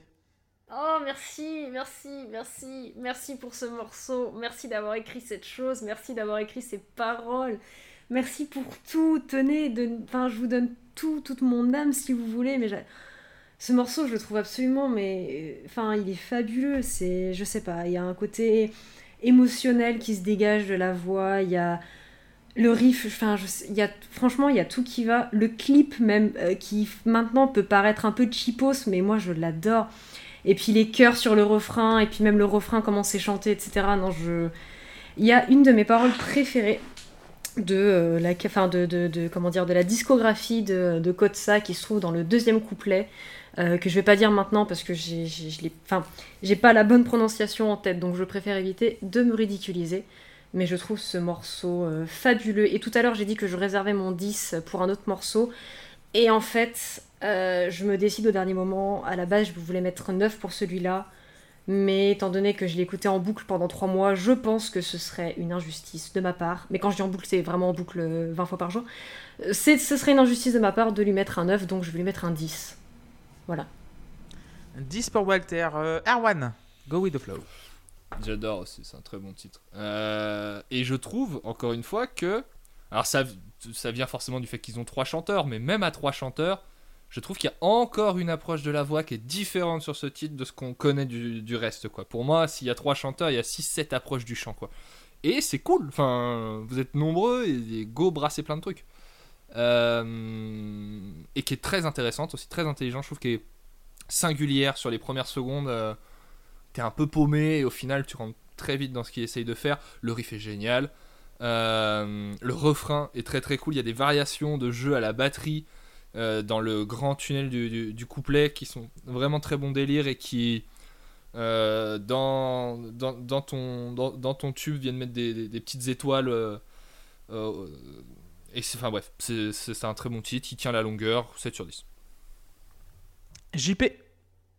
Bah, en fait, j'ai pas grand chose à dire. euh, je trouve ça bien, trou- bien troussé. C'est presque pop si on veut, euh, avec les refrains qui sont vraiment bien et tout. Mais, euh, mais en fait, je trouve qu'il se passe pas grand chose. J'aime bien le piano, mais il est mixé tellement bas que j'aimerais l'entendre un peu plus, quoi. Donc euh, voilà, donc le morceau, il est pas mal, mais voilà, donc il prend 7. Luc, pour Go With The Flow. Ah ouais, mais ce piano, enfin, ce, piano, moi je trouve qu'une fois qu'il t'attrape, il te lâche plus. Enfin, moi, il m'obsède sur le, sur le morceau. Il a même pas besoin d'être plus en avant, en fait. Je trouve que c'est ça. T'es content de le trouver et tu, tu, pars avec. Voilà, moi je pense que ce ce morceau, ça explique pourquoi Queens of the Stone Age c'est cool, en fait. Pourquoi, pourquoi c'est trop bien. Bah, c'est ça, Go With The Flow, c'est une espèce d'hymne très simple, mais, euh, mais pareil, enfin voilà, c'est. C'est- du rock libre et sauvage, comme un cheval euh, libre et sauvage. Euh, voilà, c'est un truc. euh, Merci. tu te laisses tu te laisses happer et voilà enfin je pense que le titre se suffit à lui-même et euh, c'est parfait enfin voilà c'est un tube incroyable et, euh, et je, je- j'ai mis euh, voilà j'ai mis 10 moi c'est ce sera mon dernier 10 de la soirée d'ailleurs mais parce qu'il faut se calmer un peu mais voilà je trouve, je trouve qu'il y a je trouve qu'il y a des morceaux vraiment vraiment euh, vraiment importants de l'histoire de Queens of the Stone Age qui sont euh, qui sont disséminés sur ce, sur ce disque un peu et euh, merci et euh, en fait, je, je voulais dire un mot plus malin, mais j'arrive pas à le trouver, donc je le peut-être j'y reviendrai plus tard. Mais Éparpillé, euh, peut-être. Non, c'est pas éparpillé, c'est euh, Calembour. c'est pas calembour. Choucroute. Euh, bref, je ne trouve pas mon mot et c'est l'émotion. Mais voilà, non, mais Go with the Flow, je trouve que c'est un tube incroyable. Enfin voilà, c'est une démonstration, c'est ce qui montre tout le talent du groupe euh, à faire des choses simples et en même temps terriblement fouillées et euh, ce que j'ai déjà dit plein de fois. Et voilà, 10. Loïs, Euh, J'essaie de gagner du temps parce que j'ai mis 10 et que je vais répéter les mêmes choses à. non, mais voilà. Voilà, le, le- le clip, euh, le clip, et voilà, moi j'aime beaucoup le, le clip avec une métaphore euh, très, très subtile finalement à la fin. hein. C'est très, très subtil ce qu'il veut essayer de, de faire passer comme message. euh, voilà. blague à Il dessine un pénis dans la neige. Mais tu sais que c'est pas. T'es pas loin avec le pénis, hein, C'est pas très finalement. loin au final. C'est- T'es dans l'esprit. On est sur une métaphore de, de, de, de, de- de libération sexuelle et de, de, de jouissance et de tout ça, et de, et de tout le tintouin, hein, à base de grosses bagnoles dans le désert et de risques qui vont vite. Ils arrivent à faire ça, oui, tout à fait. Non, mais j'adore ce morceau, voilà, c'est euh, c'est survitaminé, c'est parfait, c'est voilà, c'est un 10 encore une fois. Excellent morceau. merci Loïs. Et Seb pour terminer? Ouais, bah j'adore aussi. Euh, J'aime beaucoup en plus euh, l'enchaînement avec le morceau précédent. Je trouve que c'est c'est super cool. Mais après, bah, vous avez tout dit. Voilà, le refrain, la mélodie, tout est hyper efficace. Moi, je mets 8 sur 10 à, à ce morceau et, et c'est super cool. Bah, 10 encore pour moi, c'est le quatrième disque d'affilée, mais il le mérite. C'est pour moi la première chanson FIFA du disque. Euh, quoi, j'- J'ai pas, euh, si je suis sur la PS3, PS4, euh, tu sais, je mets FIFA et il y a une, une bande originale sur FIFA qui est assez démentielle depuis, depuis FIFA 97 ou 98. Et les- cette chanson-là, je vois très bien dans un menu de FIFA en train de l'écouter. Et euh, a aussi il y a du piano. Et le piano dans le rock'n'roll, c'est important. C'est, ça fait partie de la basse, batterie, guitare et piano. C'est tac, tac, tac, tac, tac. Voilà, il en faut. Il en faut. Et le, le contrepoids sur le chant, tout est parfait là-dedans. Et ça dure 3 minutes. Et, c'est, et de la power pop, euh, comme, euh, comme tout à l'heure avec. euh, avec euh, voilà. No One Knows, euh, c'est de la power pop. C'est pas du stoner, c'est pas du hard rock, c'est de la power pop. Donc 10 sur 10. Et on va passer à Gonna Leave You. Et qui va commencer là-dessus Ça va être JP. Putain, mais il y a pas de quiz, il est, elle est si longue la phase 1 Ouais, ouais, c'est la, der- là, non, la dernière Ah, chanson putain, de la phase je t'ai- 1, c'est Gonna Leave You. Ah ouais, j'avais en mis, fait- la- j'avais mis la coupure sur celui d'avant, moi. Ah non, non, Mais mais je. Et en fait, c'est. Voilà. Non, non, mais très bien. Est-ce qu'il y aura un quiz of the Stone Elle est bien du Elle est Exactement. bien Elle est belle. Non, non, elle est validée, bravo. Donc Gonna Leave You avec euh, JP C'est qui c'est pour ça que c'est le meilleur d'entre nous quand même. Pas non, pas tant, pas tant. Alors, Gonna Leave You. euh, alors, pour mon avis, se reporter au morceau précédent. Euh, ah, si j'aime quand même bien ce qui se passe harmoniquement sur ce morceau, parce que c'est un peu tordu. Et, euh, et ça me parle, ça. C'est ça, c'est marrant, euh, comme comme c'est construit harmoniquement. Donc, euh, mais voilà. Sinon, euh, j'ai pas noté grand chose. Il prend la même note, il prend 7. 7 sur 10 pour JP. Euh, bah, je vais donner la parole à Luc. Oui, petit morceau nonchalant euh, pour euh, Nick Oliveri, que j'imagine bien étant quelqu'un de nonchalant quand il a fumé beaucoup trop d'herbe. Voilà, et euh, pas, oui, pas grand chose à dire. Enfin voilà, c'est un, morceau un peu badin sur la rupture. Enfin, mais, euh, mais bon, c'est vrai que, enfin, non, en fait, je peux développer un peu plus. Enfin, il montre quand même qu'il a une voix, une voix claire euh, qui, est, qui est tout à fait potable, parce que jusque-là, on l'avait juste entendu hurler. Et, euh, et non, non, il peut, il peut aussi chanter. Alors clairement, je trouve qu'en chant clair, c'est le plus faible des trois. Euh, mais bon, après, à la base, il est bassiste, donc déjà, déjà il s'essaye à ça euh, sur, sur cet album-là et tout. Qu'il soit content qu'on l'entende en MP3. Bah non, mais voilà, c'est ça. hein, Il y a un moment, euh, quand même, le mec, quoi. Enfin, c'est- c'est bon. Voilà, et puis un, un- un joli pont, un joli petit pont psyché encore et tout. Bah, de toute façon, comme le disait Erwan, il y a toujours des, il y a toujours un petit pont. À un moment, tu dis ah, le petit pont, il est bien. Voilà, peu importe ce qui se passe. Euh, donc c'est un, c'est un morceau qui est bon parce que de toute façon, il n'y a pas de mauvais morceaux sur, sur ce disque et j'ai mis, euh, j'ai mis 7 Seb? Euh, Qu'est-ce que j'aime ce morceau? C'est, j'avais noté efficacité sur 10. Je trouve qu'il y a tout qui fonctionne et mm, bah, moi je suis désolé mais je trouve que la voix je- elle est magnifique et, euh, et voilà et je trouve que c'est très très bon et je mets une 9 sur 10. Et, et le refrain il me reste dans la tête euh, tout le temps. Merci Seb. Walter? J'aime beaucoup ce morceau. Après, il fait partie des morceaux que j'aime quand même le moins de l'album. Mais il reste cool. Je l'aime bien, il est, il est sympa, il fait bien la transition. C'est pas non plus la folie, même si je l'aime beaucoup. Ce sera un, un petit, un petit set. Voilà. Un petit set pour Walter. Euh, Erwan Mais moi, c'est le morceau que je trouve mauvais sur l'album. C'est ma moins bonne note euh, Go- Gonna Leave You. Et je suis tout à fait d'accord avec ce que dit Luc. Je trouve que c'est la moins bonne voix claire du, du- du trio. Je trouve le chant pas loin de. je retiens mes, mots les plus durs, hein, mais pas loin de nul à chier quand même. Euh, je n'aime pas les harmonies. Je trouve qu'il y a. En plus. Faites l'expérience, euh, vous me direz.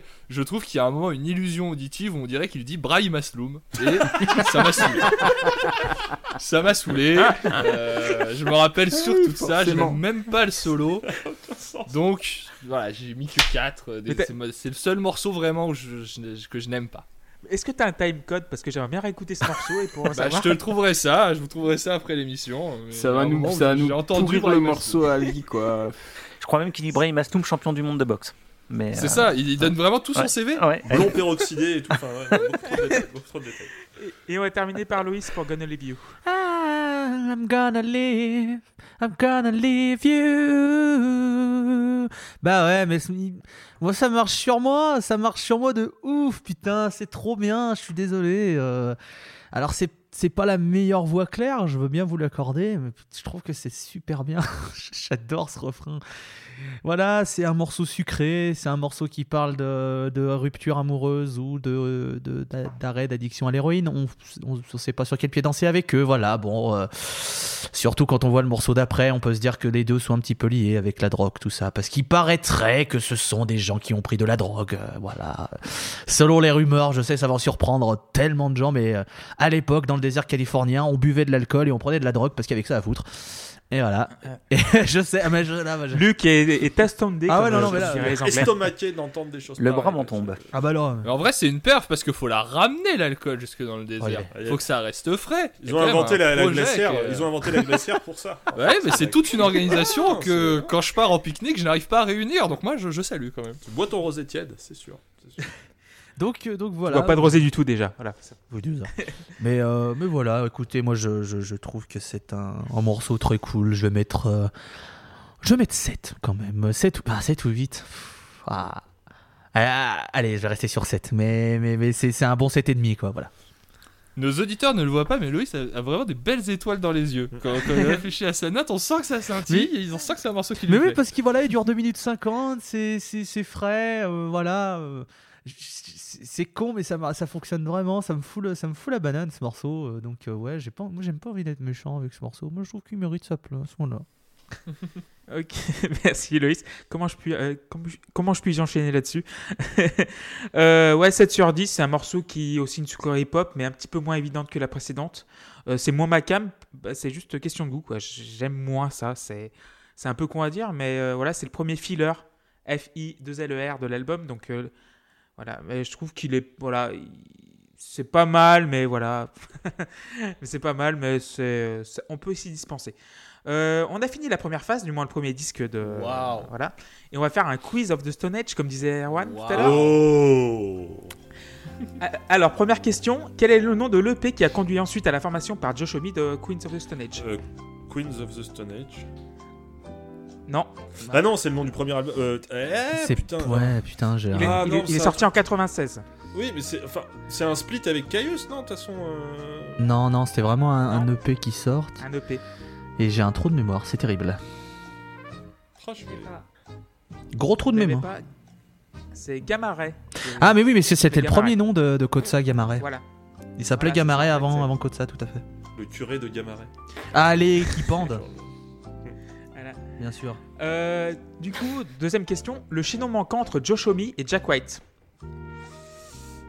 Euh. Brody Dale, non, attends. euh, Qu'est-ce qui a pu se passer entre eux. Euh, Pensez au, au Queens euh, actuel. Troy alors, Von qui, Leeuwen joue, euh, qui a joué Ah, Dean Fertita Ouais, Qui a joué Dean euh, Fertitta. dans The Dead Weather et qui joue dans Ah, Queens bien of vu. the Stone Age. C'est lequel, Fertita exactement. C'est C'est l'autre. celui qui c'est joue le clavier, gratteux ouais. C'est- C'est c'est pas lui, c'est oui. C'est gratteux C'est clavier cla- le, Cla- Gratteux le clavier au fond claviériste, ouais. Ouais, ok. C'est ça. Troisième question. Qu'a déclaré Josh Homme à propos de l'ancienne addiction au café de Dave Grohl du temps de Vam Cockage Vultures Il a dit qu'il puait de la gueule. Non, Il allait trop aux toilettes. ça, Non, Il chiait tout ça le temps. pu, tout le temps, ça aurait c'était pu tuer, que insupportable. c'était trop. C'était Il a dit qu'il était encore plus accro que Lorelai Gilmore. Fresh Non. Et si vous avez plus ce accro ref, au café que lui à la drogue, non C'est ça un truc dans le- c'est un rapport avec le café évidemment. Fresh Pot Bah j'es- j'espère, oui. Oui, oui, oui. Que tout le budget de l'album était parti chez Starbucks. Non, je vais citer Josh Homme. Si je buvais autant de café que lui, je pleurais du TK. Ah C'est pas mal, moi j'aime Voilà. bien. Voilà. Euh, en parlant de batteurs, citez-moi tous les batteurs de Queens. Alors, John Dans Theodore, l'ordre où le descendre. Josh, Joey Ouais. Castillo. Joey Castillo, Ouais. Euh, Dave Grohl. Avant. Dave euh, Grohl. Et avant. Alors avant. Mike Portnoy, sans oui, doute. Mike Portnoy, Merci. Dommage, il n'est pas dans la Bien liste. sûr. Mais voilà. Vinny Colaiuta. Laurent, euh, Non. Laurent Vauquier, Non. Il y, a- il y a un batteur qui est très Bah, Josh célèbre aussi Homme, dans- Josh Homme est batteur sur le tout premier album, non? Euh, oui, mais il n'est pas le seul. Ah, Il y a un batteur qui est très connu dans. deux Jeff groupes, Porcaro. euh, Non, pas Jeff Porcaro, trop. Il était mort en 92. Scott il Reeder était trop mort déjà.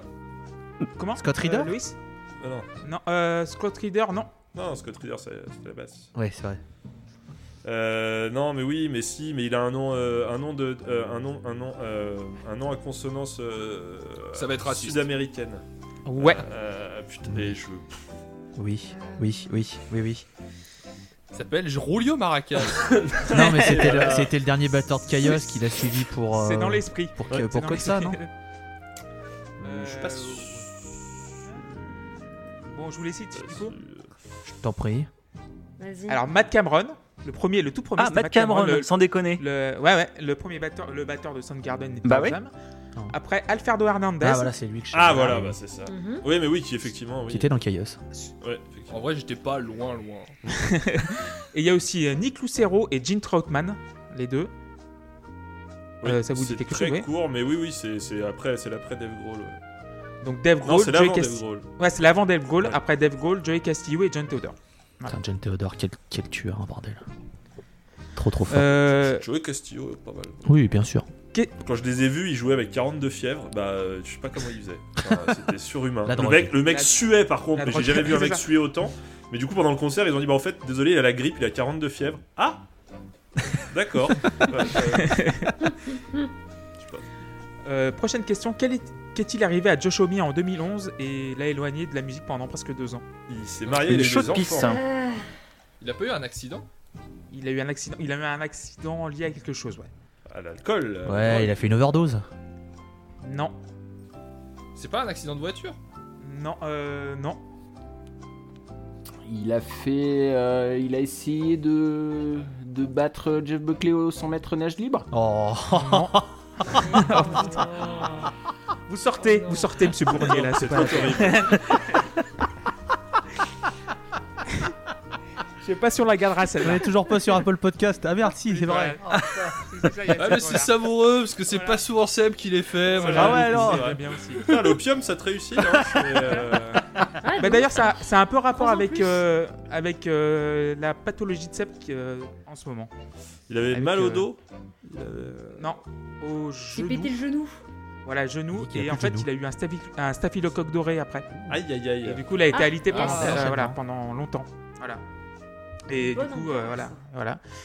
Il a été alité pendant presque un an et voilà, il a repris. Où ça alité, alité.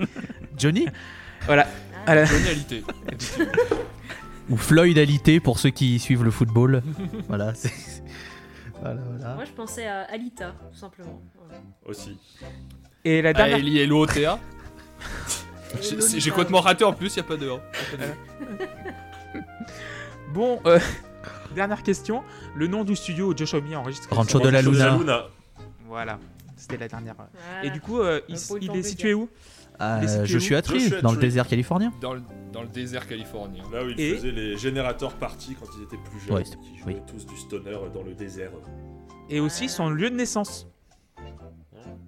Ah bon? Josh Homme est né à Joshua Tree. Tout à fait, c'est un enfant. Ah un mais enfant oui, c'est vrai, oui, ils en parlent dans Tout à le, le docu euh, 8 de- de- Il- des, des Foo Fighters. Il est né sur la pochette d'un album de YouTube Le pauvre. Il est né avec du delay. Il arrive en morceaux. Meilleur van. Il est né avec du delay. Euh, vous êtes toujours dans la Pause Club, épisode numéro 53, Ocha, Deezer, Spotify, Apple Podcast, Patreon, et on embrasse Team, et aussi compte Twitter, euh, la underscore pause underscore club. Et on va passer à la deuxième phase. Est-ce que vous avez tourné le disque? Absolument. Tout à fait. Ouais, en Même fait, on a le même disque. changé Voilà, de disque. Changer le disque, voilà, parce que c'est la- on a fait, j'ai fait premier disque, deuxième disque. On va commencer avec Do It Again, et ça va être Walter qui va commencer. Enfin, c'est- un très très bon morceau. C'est Do It Again. Je trouve qu'il y a tout qui va encore une fois. C'était mon, mon petit bonbon pendant longtemps. J'aime beaucoup le refrain. J'aime beaucoup le, le- un des chorus euh, où je trouve que la voix est absolument magnifique. Elle part dans les aigus. La fin, elle est, la fin de la musique en soi est fabuleuse. Donc ça sera 9. Voilà. 9 pour Walter. Loïs Oui, bon, c'est un morceau que je trouve euh, cool, mais euh, c'est pas celui que je ressortirais de l'album, perso, je vais mettre 6. Parce que c'est bien, c'est bien fait, mais il me marque moins. Voilà. Merci Loïs. Erwan Et bah c'est vrai que je trouve pas très marquant ce morceau. C'est le dernier du disque que je trouve pas très marquant. Euh, donc je lui mets que 5 je- parce que j'ai pas mille choses à dire dessus. Le riff est cool, je trouve qu'il est, un peu plus gonflé en mélodie que, les morceaux euh, que le morceau précédent par exemple. Euh, mais donc euh, voilà, le refrain marche bien, mais je ne retiens pas grand chose. Donc 5 sur 10. 5 sur 10 pour Erwan. Euh, Seb, ton avis sur Do It Again? Quatrième morceau génial qui s'enchaîne pour moi. Alors même si évidemment euh, on change de disque, mais euh, sur le sur le CD, sur les, les streamings, c'est tout à la file et euh, moi je me régale encore. Je vais mettre 7 sur 10 à ce morceau. Je trouve que la rythmique est, d'enfer. Je prends mon pied. Juste, je l'aime un petit poil moins que les que les trois précédents. C'est pour ça que je mets que 7. Merci bien. JP pour Do It Again. Euh, ouais, en fait, je commence à en avoir un peu marre des riffs sur deux notes qui durent trop longtemps. Donc, euh, le morceau prend 6. Here comes the new uh, Don't Like the Turner by euh, JP. Ouais, c'est le plus grand tube. Et Luc finalement pour finir. Ouais, un, un morceau un peu dans la, dans la lignée de Gonna You, un peu, un peu plus léger, mais c'est là où je trouve que justement, enfin, on, on a, il y a le supplément d'âme au chant de Josh Homme, je trouve, qui fait, fait, fait la diff avec, euh, avec le, morceau d'avant, en fait. Enfin, voilà, Josh Homme, je le vois avec son petit regard narquois et son petit air charmeur à la Elvis. Enfin, il y a, il y a un truc qui est, euh, il a un truc supplémentaire. Le mec a un charisme de frontman qui vient, qui vient s'imposer sur le morceau, qui effectivement n'est pas ouf. Mais il y a un supplément d'âme qui vient amener et t'as envie juste de gueuler avec lui euh, Can you do it again? Enfin, ça marche, voilà. C'est très très bien efficace. C'est très très bien exécuté, c'est très efficace et j'ai mis 8. Euh, voilà, on redémarre le moteur. euh, voilà, je retiens que le gimmick de- du début parce que j'ai l'impression qu'il est en pilote automatique euh, dans, sur ce morceau. Euh, c'est. Hey, ça je retiens ça, c'est super, c'est nickel, ça passe de partout. Euh, Est-ce qu'il est sorti en single celui-là? Je suis pas sûr. si. Non, je crois pas, non. mais ça aurait fait un très beau single. Et voilà, les couplets, je les trouve plats. euh, en fait, c'est ce qui est con, c'est que c'est la partie radio du morceau qui le sauve. Donc voilà. Donc 7 sur 10. Euh, on va passer à God is in the Radio. Et ben, Luc, je t'en prie, tu peux y aller. Retour, euh, retour de, papa, papa Lanegan euh, au chant avec, avec voilà, il a, il a remis son manteau noir. On rejoue le coup du, du blues un peu, un peu mystérieux. C'est moins frénétique que Hanging Tree. Euh, mais ça reste assez, euh, assez agressif, hein. une rythmique très martiale qui, est- qui, qui- prend, qui, prend, qui prend bien bien la tête. Ce que j'aime bien surtout, c'est cette manie que le morceau a de refuser de mourir en fait. Enfin, à 3 minutes, tout s'arrête, machin, tu le ranimes en fait sur un gros pont, ça s'arrête à nouveau. Puis là, t'as le piano et la basse qui le maintiennent en vie. Enfin, ça fait presque, ça fait presque euh. Et on te remet un, on te remet un solo et tout avec, euh, avec de la disto, du fuzz et tout. C'est- vraiment cool. Et j'ai mis, euh, j'ai mis 8. Merci Luc. Euh, Erwan. Et bah écoutez, oui, on peut, on peut enchaîner. Et Clément est pas là, Bah ça non, non, pas le- Clément, Oui, il est parti pisser comme Ouais, d'hab. bah ouais, ouais, Ok. ouais. Euh, bah allez, j'enchaîne.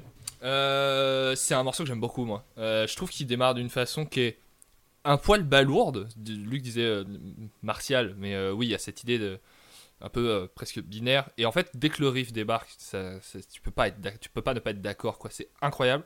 Euh, et je trouve le chant mieux placé que sur euh, le, morceau qu'on évoquait précédemment avec lui.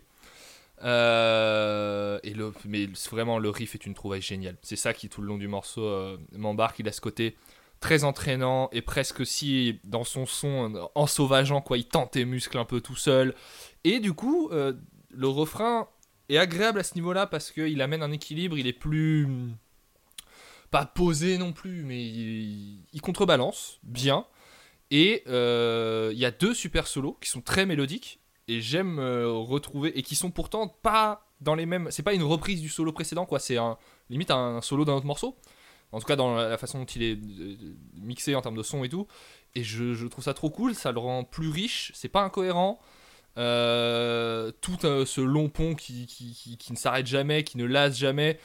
Euh, tout tient sur la longueur. Et vraiment, pour moi, je sais pas si c'est pas le meilleur riff de l'album, je trouve il est vraiment incroyable. Donc j'ai mis 7 sur 10. Alors, merci Arwan, merci Luc et merci Loïs. Euh, oui, j'ai tenu 10 morceaux pour la première fois avant de, de faire ma petite pause pipi. Euh, on, va, on va enchaîner avec JP, tiens. Ouais, bah c'est un de mes titres préférés du disque. Euh, j'aime vraiment beaucoup. C'est un des, rares morceaux assez longs que vraiment que j'aime beaucoup sur le disque. Alors je sais pas trop pourquoi, si c'est l'apparition d'un clavier pour, pour, une fois qui est vraiment présent, ou si c'est le côté un peu blues vénère halluciné comme, euh, comme un genre de, de Sid Barrett sous, sous testostérone, ou les- les solos qui sont super cool, ou l'arrivée de enfin une réverb en fin de morceau. Il y a un point réverb. Euh, mais en tout cas, je trouve le titre vraiment, vraiment chouette. Il prend 9.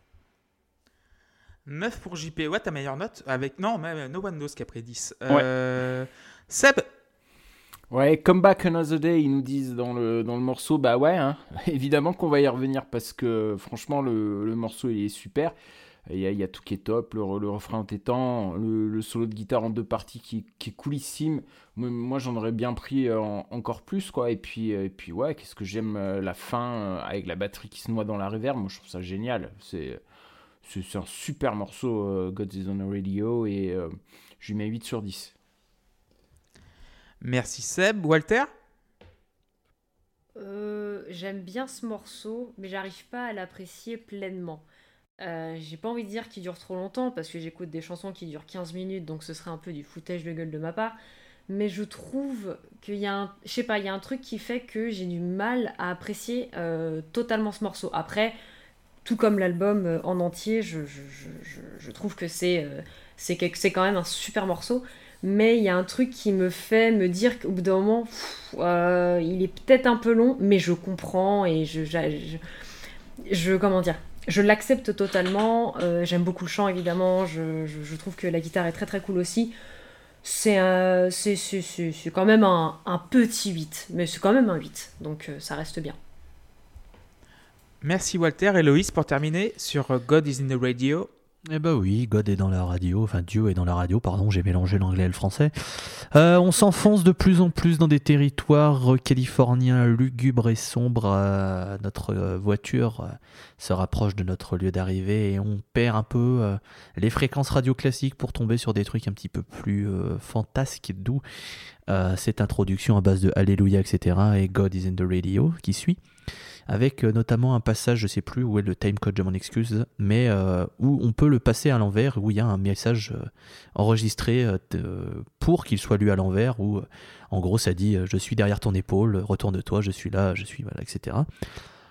Donc, donc voilà, un morceau très, très intéressant que j'aime j'aime bien. Je, voilà, comme Back Another Day, euh, j'aime, moi j'aime, j'aime bien aussi cette phrase, je trouve qu'elle sonne bien, le morceau sonne bien. Je vais donc mettre un, un 8 sur 10 pour God is in the Radio. Bah, moi, ça va être 10. euh, ouais, God is in the Radio, donc Dieu, donc euh, la chanson destinée aux complotistes qui pensent que les pédosatanistes sont à l'origine de la 5G et du Covid. Mais c'est Et qui, Mais est-ce voilà, que oui, tu es c'est vrai. l'aigle ou le, ou le ver de terre Oh putain. Ah. Qu'est-ce que c'est que cette histoire C'est une, c'était une ancienne euh, médecin qui a été radiée depuis Oui. par l'ordre des médecins qui fait des vidéos, Ouais. euh, enfin qui était interviewée Elle sur a une BFM. vision globale des choses. Et c'était, Voilà. c'est hallucinant, c'est hallucinant. C'est- Voilà, c'est tout. bref. Ça me fait penser à ça. Et qui mieux que pour chanter Dieu que ce diable de Mark Lanegan? C'est drôle. Voilà. Ah là c'est là. drôle. Voilà, Infernal, Wayne Rooney. Voilà. vous, vous le connaissez Arsène ou pas? Non, c'est bon. Euh, donc oui, c'est une sacrée pépite. Euh, Le, propos est pertinent, les motifs vont très bien ensemble, ils s'emboîtent bien les uns dans les autres. Euh, ouais, 10 sur 10. Pour moi, c'est le morceau le, le plus abouti, le plus ambitieux de l'album. Donc euh, 10 sur 10, il n'y a plus rien à dire d'autre. Euh, oui, donc on va passer à Another Love Song et ça va être Loïs qui va commencer. Euh, non, ça va être Erwan qui va commencer. Ben, je suis bête moi. Erwan. Oh, c'est pas grave. Euh, encore une fois, je trouve que le, chant, c'est un poil compliqué sur ce morceau. Euh, même s'il y a pas mal de swing quand même, je trouve, dans les intonations, il y a des mélodies sur le refrain, on peut pas dire que c'est horrible, quoi. C'est très entraînant. Euh, je trouve par contre que, euh, encore une fois, et c'est sur ce morceau vraiment que je l'ai noté, parce que j'ai dû me le dire là, que les chœurs, c'est l'élément le plus constamment cool du disque. Tout marche dans les chœurs. Et il y a surtout des très bons breaks de batterie qui rehaussent pas mal mon sentiment sur le, sur le titre. Donc, très, plutôt bon titre, on va dire. Et je lui ai mis 6. 6 pour Erwan. Loïs. Oui, Another bah Love écoutez, euh, c'est un bon morceau. Moi j'aime bien euh, Another Love Song, bah, alors que je n'aime pas, euh, alors que je n'aime pas les chansons d'amour. Mais là, ce n'est pas une chanson d'amour. Enfin, c'est une autre chanson d'amour. Enfin, vous m'avez compris. Voilà, le refrain. Moi j'aime bien le refrain. Le riff est très très cool. Bon, bah Dave Grohl, voilà. A-t-on besoin de le, le- de le notifier encore une fois? Non, mais j'aime bien. 7 sur 10. C'est un, c'est un, c'est un, c'est un bon morceau. Voilà. Seb, ça va? Oui, oui, ça va. Ouais, ouais, ok. Euh, bah du coup sur euh, Another Love Song? Euh, alors j'avais écrit non mais arrêtez. On n'a pas le temps de se remettre d'un morceau qui nous assassine avec un nouveau riff. C'est terrible, on se prend des baffes de partout, on est dans le coin du ring et on en redemande. Euh, 8 sur 10. 8 sur 10 pour Seb. Euh, Luc? Euh, si, je rallume mon micro, ça marche mieux. Euh, oui, euh, bah, voilà, euh, c'est bien de l'avoir un peu sous-mixé sur ce morceau parce que tu sens clairement que voilà, quand il veut pousser comme les autres, ça ne marche pas, donc euh, donc c'est bien. Ils l'ont un peu noyé et ça, mais ça marche bien parce qu'un morceau un peu, enfin, morceau qui tourne boule un peu. Enfin, il y a un morceau enfin, il y a une impression un peu de noyade. Enfin voilà, je, je sais pas, je sais pas exactement comment l'expliquer, mais il est très cool. L'orgue, l'orgue un peu funèbre et tout, qui sonne la, la- mort de l'amour presque peut-être, je sais pas, mais euh, qui, met une petite pointe d'ironie dans ce morceau euh, est, très sympa euh, voilà et puis enfin Erwan l'a souligné mais le, cœur de Joshua met trop bien en fait enfin c'est c'est ouais c'est vraiment l'élément récurrent enfin c'est ce, ce point de détail toujours sur cet album qui est trop bien du coup Another Song c'est cool j'ai mis 7 7 pour Luc. JP. Ouais, j'aime bien ce morceau parce qu'en fait, je trouve que ça fait deux trois titres là où ça se diversifie un peu. On a commencé à avoir de l'orgue, des choses comme ça. Et euh, là, j'aime bien en fait justement l'orgue qui donne un, un côté très 60s dans l'esprit euh, au morceau. Euh, et, et du coup, j'aime beaucoup. euh, donc euh, voilà, donc le morceau prend 8. 8 pour JP. Et Walter qui va terminer. J'adore le fait euh, que ça répète euh, It's Just Another, Another Love Song à la fin, tout le temps. Genre vraiment, le, je trouve que c'est trop bien. Et c'est du coup, ça me rentre en tête comme morceau et, euh, et un peu du mal aussi avec la voix, mais dans l'ensemble, on va dire que euh, ça passe bien parce que comme ça, au moins, ça diversifie la voix. C'est pas tout le temps euh, le même truc, ça change bien. C'est c'est une petite, une petite sucrerie avant ce qui, va, ce qui va arriver. Et du coup, ça prend un, petit 8. Mais ça reste très très sympa. Donc je suis le seul à avoir mis 10 à ce morceau-là. Euh, ouais, c'est la deuxième chanson FIFA. Ouais, c'est pareil. Comme euh, c'est quoi C'est la première. J'avais dit quoi C'était euh, Go with the flow. Oui, donc c'est la deuxième chanson FIFA. C'est la marque d'un grand groupe, savoir adapter un style à sa sauce. C'est clairement un hommage à, tous ces groupes proto-grunge, donc les Kings, les Who, les Sonics qui viennent de Seattle, les Les Doors aussi. mais il y a un peu de ça. C'est con, mais il y a un peu de ça. Mais euh, voilà. Mais oui, les- le, petit Vox, le petit Vox continental qui est derrière. Ouais, c'est western. C'est je vois une, une nymphe qui saute, qui saute sur un lit. Je sais pas pourquoi. Genre, elle, elle sait que voilà. Elle, elle s'éclate sur son lit. Elle écou- ouais, non, mais elle- voilà, ça me fait penser au euh, peut-être à la scène d'intro de euh, du dernier Tarantino. Tu sais, le- le- cette euh, vision très euh, californienne, très comment dire, avec le cœur léger, tout ça. Donc du coup, c'est ma, c'est pas ma préférée de l'album, mais c'est ma chouchoute. Tu vois, c'est, euh, je peux l'écouter 15 fois d'affilée, ça passe à la radio, euh, je m'arrête, je peux l'écouter moins 5-6 fois d'affilée, je m'en lasse pas quoi. Donc du coup, 10 sur 10. On va passer euh, Song for the Deaf maintenant, et ça va être Loïs qui va commencer. Oui, il Ouais, voilà. comme dans la scène. Comme dans la Voilà. scène, excusez-moi. Peu- Eh ben, euh, A Song for the Deaf, That is for You. Alors, qui sont les sourds? Parce que c'est vrai qu'on ne sait pas du tout qui sont les sourds qui sont au titre. Alors, il y a deux façons de le voir. Est-ce que ce sont les personnes qui écoutent la radio et euh, les merdes qui passent à la radio pour citer le propos de, l'album? Est-ce que ce sont ces personnes qui sont sourdes et ce message-là Ou alors, est-ce que les sourds, ce sont ceux qui s'enferment dans leurs addictions et qui ne veulent pas en sortir et qui restent dans leur propre... euh, leur propre réalité, ça peut être aussi un point de vue euh, qui peut être euh, lu à travers ce morceau et à travers le road trip qui finalement, euh, on s'enfonce dans le désert californien et on se rapproche de plus en plus des terres des junkies californiens, parce qu'il faut le dire, dans- au milieu du désert, bon, il n'y a pas grand-chose à foutre, comme je disais, à part se droguer et boire de l'alcool, donc bon. Donc voilà, qui sont ces, ces gens qui sont, qui, sont, qui sont sourds? Je vous laisserai mettre de votre propre théorie. Je trouve que ce titre est exceptionnel, vraiment. Euh, c'est un titre que je j'écoutais jamais parce qu'il y avait la, la ressemblance avec Song for the Dead et que Song for the Dead gagnait à chaque fois mon cœur et je disais Song for the Deaf on s'en branle de toute façon il n'y a que Song for the Dead. Et au final euh, Song for the Deaf est un très très bon morceau sincèrement. C'est vraiment un super titre euh, qui officiellement termine l'album si je dis pas de conneries puisqu'après ce qu'il va y avoir le morceau d'après c'est un bonus song mais l'album se termine là-dessus et je parle pas de ce qu'il y a euh, pour la dernière minute et demie où ils reprennent euh, de, de, de, Feel Good Hit of the Summer, mais avec un rire euh, machiavélique, tout ça. Je parle vraiment du morceau en lui-même. Je trouve que c'est une conclusion d'album incroyable. Je trouve que la voix de Josh elle est. C'est, de toute façon, je Josh Homme, ça fait partie des rares personnes pour lesquelles je suis prêt à renier ma sexualité pour faire des choses sales avec lui. J'accepte tout, vraiment. Je- je- j'assume complètement. Je, je- je trouve que cet homme pue le charisme. Je, je- je trouve, je, je suis amoureux de, de cet homme et de sa voix, vraiment. Donc, euh, je suis clairement euh, la personne la moins objective du monde pour en parler. Mais voilà, je trouve que Song for the Deaf est un formidable morceau qui va prendre un très beau 10 sur 10, bien mérité. Bravo Loïs. Euh, qui va enchaîner là-dessus? Luc, par exemple?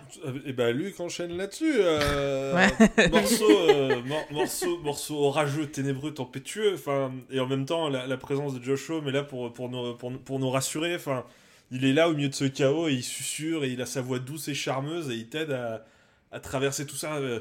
Putain, Dave Grohl, ça cogne.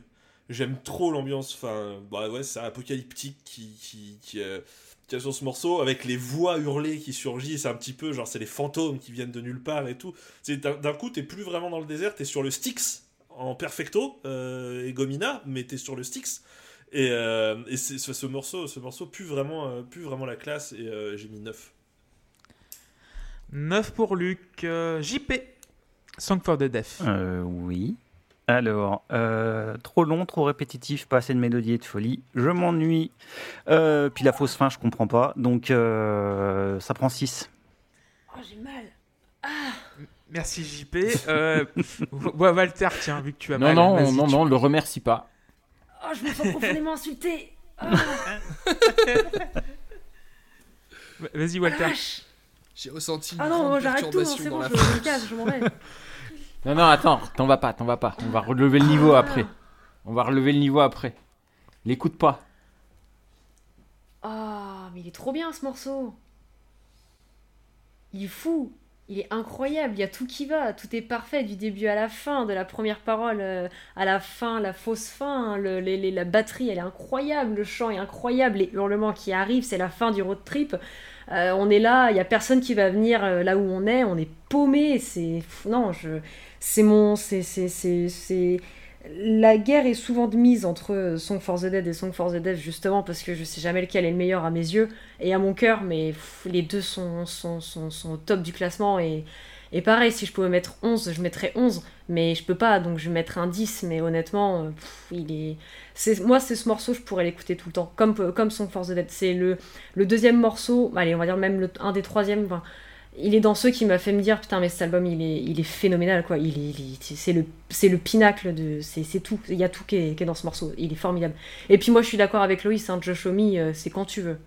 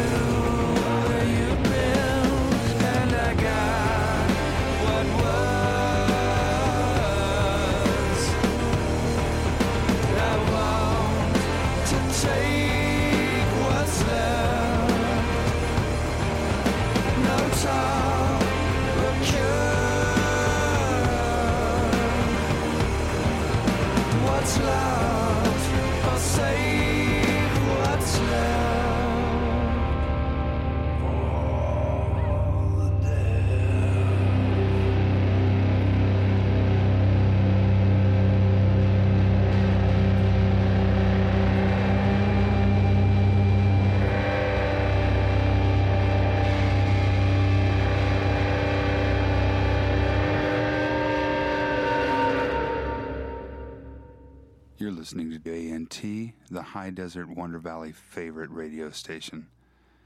It's been a good night. Dave Catching here? Not saying good night, just saying. Erwan, tiens. Euh, moi, il me manquerait pas grand chose pour que je le préfère presque à Song for the, the Dead. Euh, en fait, l'une des grosses forces de ce morceau, c'est vraiment d'arriver à. Je trouve que souvent, quand les groupes.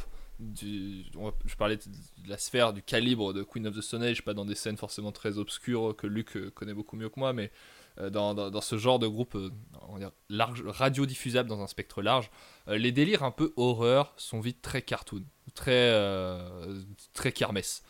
Là, vraiment, je trouve qu'il y a une- une authenticité dans ce qu'on entend, une crédibilité qui est incroyable. Le travail d'atmosphère, vraiment, est, est très bien fait.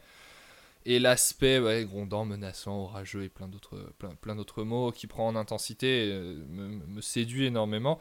Un point de détail qui me séduit énormément aussi, il y a des leads à deux guitares. Et moi, je suis très friand de leads à deux guitares. Donc ça m'a conquis vraiment euh, immédiatement. J'avais pas de souvenir de ce morceau avant de, de réécouter le, disque là. Il manque peut-être à la fin, je sais pas si c'est la fausse fin ou quoi, mais il me manque un choix de trucs pour. euh, alors que j'adore le chant sur, sur, sur ce morceau, mais pour me dire, il est, il est mieux que Song of the Dead. Song for the Dead. Mais du coup, j'ai mis la même note, j'ai mis 8 sur 10. Merci Erwan. Et Seb pour terminer sur Song for the Deaf. Euh, Biff. C'est la chanson titre et c'est, euh, comme on dit en anglais, une masterpiece. Masterpiece. voilà, c'est un chef-d'œuvre, mais je trouve que euh, chef-d'œuvre, c'est pas encore assez fort. C'est la, la pièce du maître, c'est euh, incroyable. Le... Alors évidemment, évidemment, il y a le rythme de batterie. Je me rends compte que j'ai pas assez parlé de la batterie, euh, vous l'avez fait, donc euh, donc tout va bien. Mais euh, mais c'est impossible d'isoler euh, les parties tellement il y a tout qui va bien. C'est ce- ça, ça forme un, tout qui, qui te prend aux tripes. Il y a une dimension épique évidente à ce morceau. Il y a, et puis il y a une sensation d'accomplissement. On, est, on est au sommet de l'Everest, là. Il y a, c'est, euh, vraiment. euh, voilà, ils, ils- ont. Je sais pas, j'aime pas l'expression ils ont tout donné, mais c'est vraiment quoi. voilà, il y a tout. Il y a tout. C'est génial. C'est un monument. C'est un monument. C'est un monument de, de la musique. C'est un, mon- un monument de l'album euh, même. Et, euh, et c'est, une, une sacrée récompense à arriver, euh, arriver à la fin du, du, du disque, quoi, en fait. Et, et comme dit Loïs, bah, c'est, dans mes veines. Hein, que je voulais. Voilà. 10 sur 10. Euh, oui, mais t'as raison à un moment. euh, tu dis qu'ils ont tout donné. C'est exactement ce que j'ai mis. Ils ont voulu tout mettre dans ce morceau. Tous les petits licks de guitare qui, qui pètent bien, les petits bruitages stridents un petit peu au milieu, les harmonies vocales, les motifs orientalisants qui sont des fois doublés, triplés. Euh, oui, c'est pas 10. Et je mettrais pas 10, je mettrais 9 parce que c'est pas totalement mon goût. Mais il le mérite totalement. Vous l'avez bien déc- dé- décrit tous et toutes. Oui, 9 parce qu'en fait, c'est juste question de goût. Je préfère, par exemple, un Overlap Song, je préfère God is in the Radio. En fait, c'est, genre, euh, ouais, j'ai mis combien de 10 sur l'album? J'ai mis 7-10. Donc, voilà, c'est une petite nuance qui me fait mettre 9. Mais le morceau est, formidable, évidemment. On va passer à la dernière chanson, donc la, ch- la chanson cachée, mais voilà, on l'a mis dans la liste. C'est Mosquito Song. Et c'est avec qui qui va commencer? Ça va être Erwan. Alors, c'est vrai que moi, je m'attendais pas à avoir une chanson après Song for the Dead. Euh, et quitte à ce qu'il y en ait une, ça me fait beaucoup rire qu'il y ait cette espèce de délire un peu quasi médiéval, euh, genre euh, vraiment au la chevalier quoi. Quand il y a les, euh, quand il y a la fanfare qui arrive, vraiment je suis là, je fais bah ouais, vas-y, allez, allez palefrenier, donnez moult à mon cheval. Euh, et donc, moi qui n'en voulais pas, je, je me retrouve à pas l'apprécier non plus beaucoup, mais enfin si, elle est pas mauvaise. Mais voilà, c'est marrant quoi. Euh, Et c'est presque touchant en fait, parce qu'il y a- un truc en plus qui est très cliché dans les intonations. Euh, et je sais pas pourquoi ça marche sur moi, mais, voilà, les arrangements sont quand même beaux et surtout il y a, moi c'est sur ce morceau-là que je trouve le piano euh, assez cool à la fin. Donc voilà, je, trouve qu'en plus ça donne un, moi qui parlais de kermesse un peu sur, pas sur le morceau d'avant, mais en évoquant le morceau d'avant, je trouve que ça donne un côté vraiment très grandiloquent et et un peu ouais carton pâte à la fin de, de, de- de l'album et c'est c'est amusant. J'ai mis 6. 6 pour Erwan. Seb Ouais, euh, c'est pour moi c'est c'est c'est une respiration qui qui arrive à la fin. Donc c'est c'est un peu bizarre parce que en général une respiration c'est entre deux, deux, deux trucs, mais euh, comment dire, c'est euh, un- une petite douceur après le chaos. Voilà, et, et j'en suis très très fan. Et euh, JP, moi ça me fait penser à, à Made Again en fait dans le- dans l'esprit. Ouais. qui arrive avec un côté apaisé après tout- toute la noirceur qui, qui peut y avoir avant. Et, et moi, je trouve ça parfait pour finir. Je trouve que le, le contraste fonctionne parfaitement et les instruments utilisés sont, font, font du bien.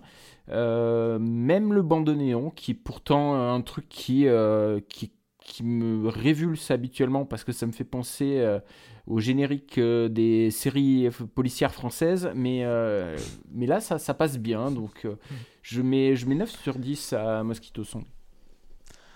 9 sur 10 pour Seb. Walter, Mosquito Song. J'adore ce morceau. Je... je le trouve très doux. Et la première fois que je l'ai entendu, j'étais euh, j'étais surprise. Mais j'aime vraiment beaucoup ce morceau. Je trouve qu'il est très, il est très agréable à écouter. Euh, La voix est très sympa. Et puis le. Je sais pas, moi, le, le côté orchestre, j'aime trop. C'est. Tu sais pas vraiment d'où ça vient, tu sais pas pourquoi c'est là, tu juste c'est là et tu, tu l'acceptes et je trouve ça juste dommage que ce soit enfin dans un sens, mais je comprends pourquoi. Mais euh, j'ai- j'ai- j'ai- j'aime vraiment beaucoup, donc, euh, donc ce sera un 9. Voilà. 9 sur 10 pour Walter. Luc, pour Mosquito Song. Pardon. Un petit, morceau euh, acoustique crépusculaire sur la, première partie. Pour euh, voilà, c'est la fin du road trip. On a on a coupé le contact et, euh, et on repense un petit peu à tout ça. Donc il y a, c'est un peu c'est un peu chargé de nostalgie et, euh, et puis et puis et puis et puis et puis il y a cette bouffée cette bouffée d'espoir de- de- des choses qui bah, des, des choses à venir. Enfin voilà. Oui. Alors c'est vrai que là je pense que Erwan me l'a ruiné pour quel- quelques écoutes avec son histoire de de de de, de, de- Ah, de tournoi de chevalier, mais euh, très bien, les chevaliers. Non, mais oui, mais bon, c'est pas forcément l'image. J'en avais un truc un peu plus solennel en, en tête, quoi, et, euh, et sans doute moins bariolé et moins moins de grelots. Euh, mais euh, mais je trouve je trouve que je trouve que l'explosion, enfin voilà, le, le- ce, ce- ce petit switch euh, un peu un peu symphonique et tout euh, avec. Avec les, les cordes, les corps et tout, enfin, euh, euh, et vraiment hyper classe, hyper sobre. Euh, Il y a le travail sur les cordes, justement, surtout des, des, des sœurs, des sœurs Lanchantin, Paz et Anna. Paz, Paz qui est aussi une, une musicienne formidable, une superbe bassiste qui a joué un petit peu avec les Smashing Pumpkins, avec Perfect Circle et tout. Euh, voilà, euh, rigolo aussi, il y a un petit clin d'œil au titre de l'album suivant, puisqu'il parle de Lullabies to Paralyze. Mm. Et euh, je sais pas dans quelle mesure ça, ça a influencé, je sais pas, je sais pas vraiment l'histoire euh, sur les trucs, mais je trouve que c'est une très belle manière. Enfin, je- pour moi, je considère vraiment ce morceau comme la vraie fin et pas juste un, un petit morceau caché. Et euh, Mosquito Song, j'ai mis 9 sur 10. Euh, je, je me permets juste de rajouter, j'ai oublié de le dire, mais euh, tout à l'heure, euh, Seb disait un peu, ça fait une respiration qui arrive à la fin. Pour moi, dans le thème du road trip, c'est euh, c'est la petite boisson quand t'arrives après ton, après justement euh, la route, tu prends ça et ah, ça fait du bien. C'est ça, ça rafraîchit un peu et, et limite tu pourrais repartir pour un round, mais là, ça fait du bien. Merci Walter. C'est un peu comme Statam dans le transporteur où il prend un orangina, quoi. Tout à fait, c'est exactement Alors, ça. je viens de ruiner cette chanson, euh, Clément, du coup. Entre, Avec entre des chevaliers qui se Statham, battent à côté. voilà. C'est le transporteur, mais en, en calèche. C'est euh, Ce serait un film très drôle. C'est le, le c'est le transporteur préquel. C'est le, c'est le giga préquel avec l'arrière, arrière, arrière, arrière, arrière, arrière, grand-père de Jason Statham. C'est donc sur ça que je quitte la pause clope à partir de maintenant. Salut. Euh, Loïs, tiens, pour Mosquito.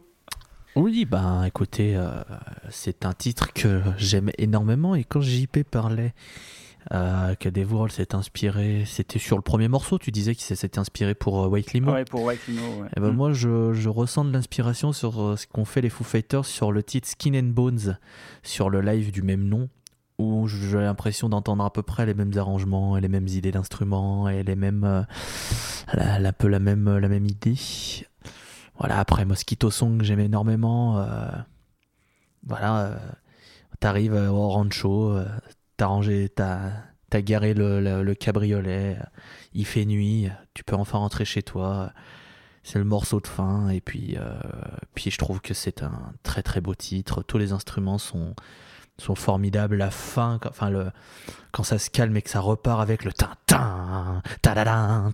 Moi j'aime beaucoup. Ça, C'est peut-être cliché, j'en sais rien, mais je trouve que c'est très bien réalisé et ce sera un- une nouvelle fois un 10 sur 10 pour ce, pour ce morceau que j'aime vraiment énormément. JP pour terminer. Ouais, bah c'est un, c'est un super morceau et en fait, euh, c'est un peu le morceau qui m'a manqué tout le long du disque, quoi. C'est-à-dire que j'aurais aimé l'avoir euh, à l'intérieur de la tracklist euh, pour apporter un peu de, un, peu de contraste et, changer un peu d'ambiance. Et euh, je trouve ça dommage en fait qu'il soit à la fin parce qu'il fait vraiment poser là. euh, euh, un peu, un peu comme, comme un cheveu sur la soupe, quoi. Mais, mais, mais intrinsèquement, c'est un très bon titre. Donc, il prend 8. Mais moi, c'est un 10 sur 10, euh, franc et massif. C'est la petite poire Williams à la fin du repas, tu vois. Genre, on sort. tu vois, genre, t'as les, t'as les, euh, les, les mégots cigarettes qui sont dans la purée, tu vois. Genre, tu sors les, les guitares, les ukulélés, les C'est dégueulasse. Ouais, ouais, mais genre, tu vois, est-ce en- que tu manges en fait?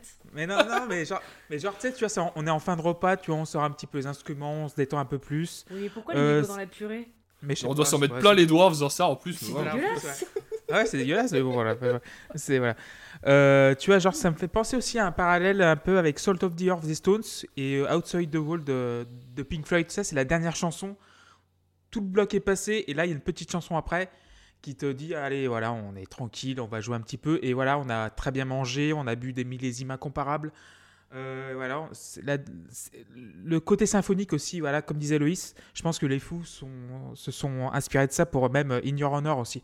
Sais, le deuxième disque où ils sont plus acoustiques, t'as- sur Your Honor, as le premier disque qui est un disque des Foo Fighters euh, traditionnel. Et dans le deuxième disque, en fait, tu n'as que un disque purement acoustique. Et je pense que ça a dû un petit peu sonner les cloches de Dave Grohl et a dire Ah, ça peut être pas mal ça. Euh, et voilà, c'est un groupe de rock, mais pas que. Et c'est justement ce qui fait l'essence d'un vrai groupe de rock c'est se diversifier, c'est de faire autre chose. J'aime bien les. Je sais pas, je crois que les, les cuivres sont faux, je crois. J'ai l'impression que c'est c'est des claviers, genre des claviers. tu sais, pam, pam. J'ai l'impression que c'est soit c'est faux, soit c'est vraiment du. euh, Soit c'est faux, soit c'est Soit c'est un canard. voilà, c'est- c'est faux. ouais, ça c'est un canard, voilà. Mais euh, toujours est-il que j'adore ce morceau, donc 10 sur 10. euh, Il n'y aura plus rien à dire d'autre dessus. Et je vais donner la parole à Sébastien qui va nous faire un bilan de l'album. Et ben voilà, voilà, c'est possible de faire un disque de ce genre qui soit mélodique et avec des chansons qui ne sont pas toutes des copier-coller les unes des autres. Euh, vous m'avais entendu me plaindre souvent euh, dans, dans ce podcast sur le fait que je trouvais que euh, les disques que vous me faisiez écouter avaient des chansons qui se ressemblaient toutes et qu'il manquait d'identité différente pour chaque morceau. Bah là, c'est pas le cas. Je trouve qu'il y a une identité pour chaque morceau. Il y a des refrains qui tuent, qui restent dans la tête, que je retiens et que j'arrive à fredonner et même que je chante par-dessus la musique. Et pour moi, ça, ce sont des, des signes qui ne, qui ne trompent pas. C'est le signe d'un très très grand disque. Et euh, je suis très très content d'avoir euh, d'avoir découvert ce disque. Et euh, je pense qu'il repassera. il repassera sur ma platine, c'est sûr. Et voilà, et je l'ai, dit sur les morceaux précédents, mais je l'ai toujours pas assez dit. Mais Dave Grohl, il est, il est, il est juste fabuleux. Il m'a régalé pendant tout le disque et, et voilà. Et, et, et- et bravo et merci. Et euh, je me- du coup, je mettrai 8 au disque. 8 sur 10 pour Seb. Loïs. Quand euh, Walter a proposé euh, ce disque, euh, j'ai été euh, pris d'un sourire béat parce que j'aime énormément Queen of the Stone Age et que j'aime énormément cet album. Et que c'était surtout aussi le signe d'une soirée très facile pour moi à préparer par rapport à certains albums où je galère un peu plus. Mais ouais, non, voilà, pour moi c'est un album. euh, c'est un album qui n'a pas que des très bonnes chansons. Enfin, s'ils ont quelques très bonnes chansons, mais c'est pas un album dont toutes les chansons sont exceptionnelles, mais qui se tient de son début jusqu'à sa fin en termes d'album concept. Pour moi, du début à la fin, je peux pas jeter de morceaux parce que tout se tient dans ce qu'il raconte dans cette histoire, puisque c'est un album concept, donc tout, tout suit une, une ligne directrice, et pour moi, ça marche. Et c'est important dans un album concept que tout marche, sinon c'est con. Euh, je, je, sais, j'arriverai toujours pas à dire si je considère que c'est le meilleur album de Queen of the Stone Age. Je sais que c'est un débat qui en fait euh, euh, frémir plus d'un. Je sais que certains mettront Rated R, qui est l'album sorti juste avant. Et je sais qu'il y en a qui mettront, et je fais partie de cette cast qui hésite avec Like Clockwork. Et là, je sais que ça fait beaucoup plus débat dans la communauté. Je sais. Je sais, je sais, je sais. Monsieur Cipher, euh, Monsieur de euh, ne, ne valide pas, je sais. Mais nous avons déjà eu ce débat Je sais qu'ils ne valident pas ce, choix, mais je respecte totalement. Il y en a qui mettront cet album et je le comprends tout à fait parce que c'est un excellent album. C'est pour moi un des plus grands albums de rock sortis sur ce siècle. Point final. Il est pour moi dans la catégorie des Wasting Light de Foo Fighters euh, et d'autres d'autres albums, je n'ai pas envie de citer parce qu'on pourrait en faire une liste euh, assez longue. Donc voilà, pour moi ce sera un 10 sur 10. C'est un album que je trouve exceptionnel.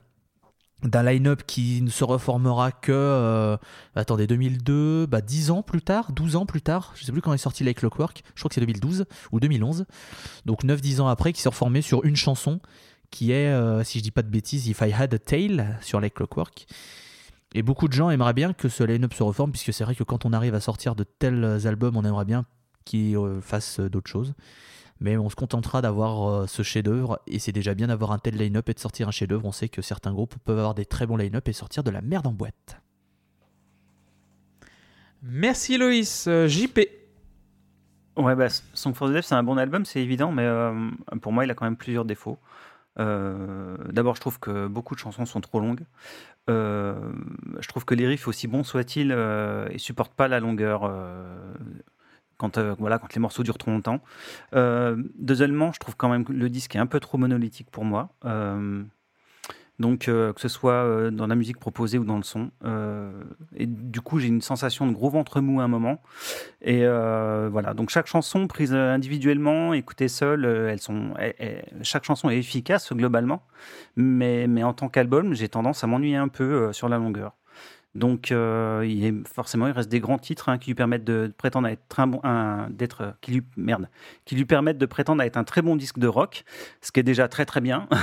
mais pour moi, il se, il se hisse pas au niveau de, au niveau du chef-d'œuvre, donc euh, il va prendre 7. Merci JP. Euh, on va passer à Luc. Bah, ça a été, enfin voilà, ça fait partie de ces albums euh, qui ont été un petit peu des, des pierres angulaires. Je crois que c'était ça que je voulais dire tout à l'heure, c'était pierre angulaire. Et du coup, euh, je le dis maintenant. Euh, À la pierre place angulaire de, de, d'éparpiller de ma- à la place des, non mais non, ah, putain. À la place de calembour. Oui, voilà, c'est À la ça. place de bonjour Oui. pierre incandescente. Euh, Pierre là-dessus- angulaire, j'espère que ça va. Pierre Angulaire, bonjour. Euh, Bref, euh, choc d'adolescence. hein. Enfin voilà, c'est- ça fait partie de ces rares albums dont j'ai le, le souvenir du, du pourquoi du comment, de la découverte et tout. Et, euh, et je pense que je m'en lasserai jamais parce que, enfin, ça, me, surprend toujours de- d'entendre. Enfin, mais je respecte euh, le point de vue de JP qui le trouve un petit peu, euh, rébarbatif et tout. Mais moi, je trouve que, justement, il y a, il une variété, folle sur ce disque. Et du coup, j'y trouve toujours ce que j'ai envie de pouvoir y trouver. Enfin voilà, si je veux des trucs très mélodiques et très sucrés, bah il y a. Si je veux des trucs beaucoup plus abrupts et beaucoup plus énervés, il y a. Et, euh, c'est euh, là-dessus, c'est rare. Ce qui est rare surtout, c'est en plus, je trouve qu'il n'y a pas de mauvais morceaux. Alors, il y a des fois, j'ai baissé les notes un peu plus euh, sur certains morceaux pour, pour appuyer le fait que bah il y avait des morceaux qui étaient tellement dans la perfection qu'il fallait bien un petit peu un petit peu montrer qu'il y avait des choses il y avait des choses il y avait des choses moins bien. Mais euh, mais mais mais voilà je trouve je trouve qu'il y a une constance de qualité sur 14 morceaux et j'ai l'impression qu'ils auraient pu en rajouter 14 derrière et que la qualité n'aurait pas n'aurait pas baissé d'un iota. Enfin voilà il y a y y y a un feeling d'un groupe qui est complètement invincible en fait. Enfin ils ont le line-up le plus incroyable qu'ils ont eu et qu'ils n'auront probablement jamais. Alors, il y a une tonne de musiciens incroyables qui sont passés euh, chez Queens of the Stone Age. Mais là, ce qu'ils arrivent à faire à 4, enfin, 4 et demi avec Alan Johannes qui est euh, très présent, et puis bon, une avalanche de guests sur euh, de ci, de là, mais à 4, les, les 4 cerveaux qui ont vraiment monté cet album, enfin, je, trouve, je trouve que c'est- vraiment incroyable, et c'est 4 musiciens, enfin voilà, Josh Homme est une rockstar née, Dave Grohl est un, est un grand, grand musicien, Mark Lanegan, bah, il, il se barre euh, très rapidement après parce que bah, globalement, il peut pas, il peut pas être juste un sidekick, enfin, c'est- c'est- un musicien trop talentueux pour être dans l'ombre des autres, euh, même s'il reviendra régulièrement, mais faire plus des coucous. Et puis bon, Nick Oliveris, c'est bah, c'est ingérable, donc c'est un peu différent. euh, mais voilà, c'est l'album de l'explosion pour eux. C'est l'album aussi qui amorce plein de choses, parce que le groupe après va beaucoup changer. C'est la valse des musiciens. euh, et même musicalement, euh, beaucoup de choses sont discutables. Enfin, moi, je suis vraiment moins fan de ce qu'ils ont fait post le Label to Paralyze. Ça me, ça me parle moins. Mais voilà, je trouve que, enfin, moi, moi c'est pour moi mon album préféré de l'histoire du rock. Pour moi, c'est le plus grand album de l'histoire euh, du rock et je peux en discuter avec des couteaux si vous voulez. Mais, euh, mais voilà, je sais, je sais que ça n'a aucun sens de dire ça, mais enfin voilà, c'est, c'est, pour moi c'est l'album de rock, voilà, et par, par excellence.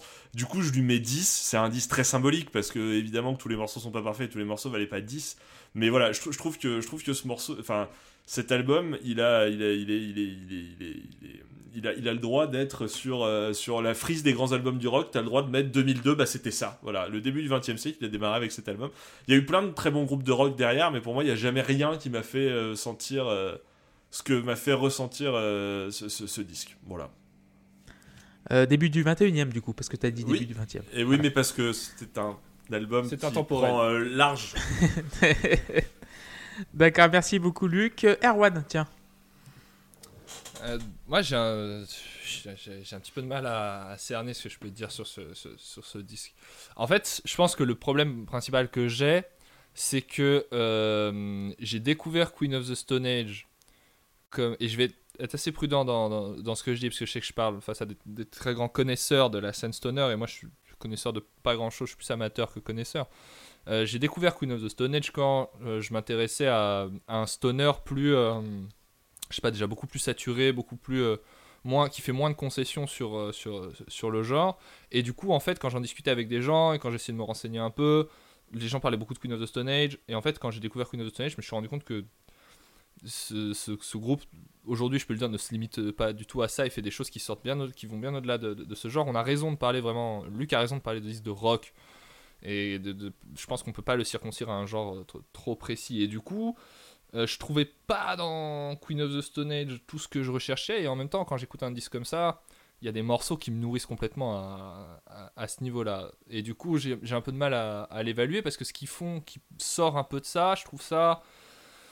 euh, je trouve que ça manque de, de- de- c'est trop propre parfois, euh, à, mes yeux. Une chose qui est sûre, c'est que cet album, Luc le dit très bien quand il parle de ce membre qui est parti parce qu'il ne pouvait pas être juste un sidekick, entre guillemets. On sent qu'il a été composé vraiment à quatre cerveaux de leaders. Il n'y a pas un ou deux leaders et des gens qui seraient plus des suiveurs d'idées ou des gens sur lesquels on fait rebondir des trucs. Les quatre ont vraiment des personnalités fortes qui viennent marquer le disque et je trouve que sa plus grande force c'est sa richesse en fait. Il va chercher plein plein plein de choses dans plein de styles sonores différents je trouve. Euh, même des, te- des, des- des- des- des- des textures de production assez variées d'un morceau à l'autre. Je trouve que parfois, il, est d'ailleurs, on sent vraiment qu'il est de 2002 ce- ce- ce- dans, l'année. Et, euh, ça, je, trouve que c'est une de ses plus grandes qualités. Malheureusement, du coup, les morceaux qui sont dans, cette veine un peu plus. euh, bah, qui sont très dans ce qu'a été le rock après dans les, dans les années 2000, et peut-être qu'il a été fondateur de ça, mais un peu plus canon, euh, moi, me, me, touche pas spécialement. En plus, je suis pas spécialement fan de Joshomi, euh, fan de Joshomi euh, avec ça, donc euh, j'ai pas ce côté affect. Euh, mais on peut pas lui enlever les 3-4 euh, masterpieces. Et tu vois, je repassais mes notes, j'ai quand même mis 7 à plein de titres, il y en a deux que j'ai mis 8, donc je, je suis obligé de lui mettre 7 en étant honnête intellectuellement. Et je trouve qu'il le, qu'il le mérite. Pour autant, j'ai du mal à parfois identifier, et ça, je parle plus de Queen of the Stone Age, euh, ce que, comment les gens donnent à ce groupe le côté vraiment extraordinaire qu'on a et que vous avez en en parlant et qui, qui, qui- est très plaisant à écouter. Et du coup, moi, j'ai du mal à, le percevoir. Et je pense qu'il faudrait peut-être que j'en écoute plus, ou peut-être que c'est juste moi qui ne vais pas chercher les bonnes choses dans, dans, dans- ça, quoi. Et du coup, cet album, j'ai autant de mal aussi à lui accorder vraiment le statut de- de chef-d'œuvre ou même de trucs spécialement marquants. Il y a des sons sur, lesquels, sur lesquels je retournerai, c'est sûr, mais pas, pas son ensemble, quoi. Donc, euh, c'est un très bon moment. Et par contre, même en. Je pense que ce que ce qu'en a dit Seb est assez marquant à ce niveau-là, c'est que c'est un disque tellement riche et qui va chercher dans plein de choses que je pense qu'il peut plaire à vraiment beaucoup de gens et c'est normal qu'il ait très très bien marché en fait et qu'il ait marqué vraiment l'explosion de, de, ce groupe parce qu'il peut nourrir vraiment tout le monde, euh, y compris moi avec les, les- les réticences que je peux avoir sur certains autres titres. Donc c'est une grosse qualité. Et voilà, je mets 7 sur 10. Merci Erwan. Donc avant de passer la parole à Walter, je vais faire mon petit bilan. Euh, c'est le premier album de- des Queens que j'écoutais. Le premier vrai album euh, de Joe Shomi dans, dans son intégralité, euh, ou dans son groupe principal. Et je suis passé à côté. Mais quand, à l'époque, j'écoutais beaucoup de rock des années 70. Et même pas avant, je l'ai découvert en 2020, alors qu'il est sorti en 2002. Et je comprends mieux maintenant toutes les influences qu'il a, qu'il a apportées euh, dans le rock des années 2000, euh, à partir de, ouais, de 2002, 2003, avec euh, West In Light, des Foo Fighters. La connexion est assumée, donc ça m'étonne pas. Mais oui, c'est un très grand disque. Il y a des chefs-d'œuvre qui sont, qui des, des chansons chefs-d'œuvre qui se, qui s'accumulent. Mais je suis il me faut encore un peu plus quoi. Il me manque un petit peu des trucs que je trouve pas chez les Foo Fighters, mais je pense que c'est juste question de goût parce que j'adore euh, maintenant euh, grâce aux trois euh, Loïs, Walter et Dre, maintenant, je, co- je commence à connaître un peu le stoner, parce que j'en- écoute pas mal maintenant. Donc du coup, là, je commence à être un petit peu... J'ai le, pied dedans. Et voilà, je, vais l'apprécier de plus en plus, mais je comprends pourquoi il a eu une telle influence. Donc pour moi, c'est... Quand un, album, marque autant sa, sa génération, je peux mettre que 10, donc euh, 10 sur 10. Et Walter, vas-y, je t'en prie. Euh, j'ai commencé à écouter euh, du ça, c'était il n'y a pas si longtemps que ça au final, c'était il y a peut-être 4 ans. Et je me souviens euh, m'être dit, ouais, ça a l'air sympa, mais sans plus. Sauf que c'est arrivé au moment où j'ai commencé à écouter un peu de stoner et de desert rock, euh, même plutôt. Parce que j'ai vraiment commencé par du desert rock avant de me pencher plus vers le stoner. C'est pas exactement la même chose en soi, mais. euh, enfin bref, là je chipote. Mais. euh, j'ai. Je suis tombée sur cet album un peu par hasard dans un sens parce que euh, je, naviguais un peu dans la discographie de, de Kotsa parce que j'ai écouté quelques chansons qui me plaisaient bien et cherchais, cherchais autre chose. Et je suis tombée sur cet album avec euh, quelques chansons comme euh, No One Knows par exemple et je me suis pris une claque en fait et j'ai commencé à écouter cet album en boucle mais vraiment quand je dis que j'écoute un truc en boucle c'est que je l'écoute genre vraiment tous les jours plusieurs fois par jour en me disant mais c'est c'est incroyable en fait ce qui se passe là et c'était une des premières fois où un album m'a fait ça. Sauf que depuis, il y a un autre album qui a fait ça, c'était un album de Nine Inch Nails, donc euh, un grand écart.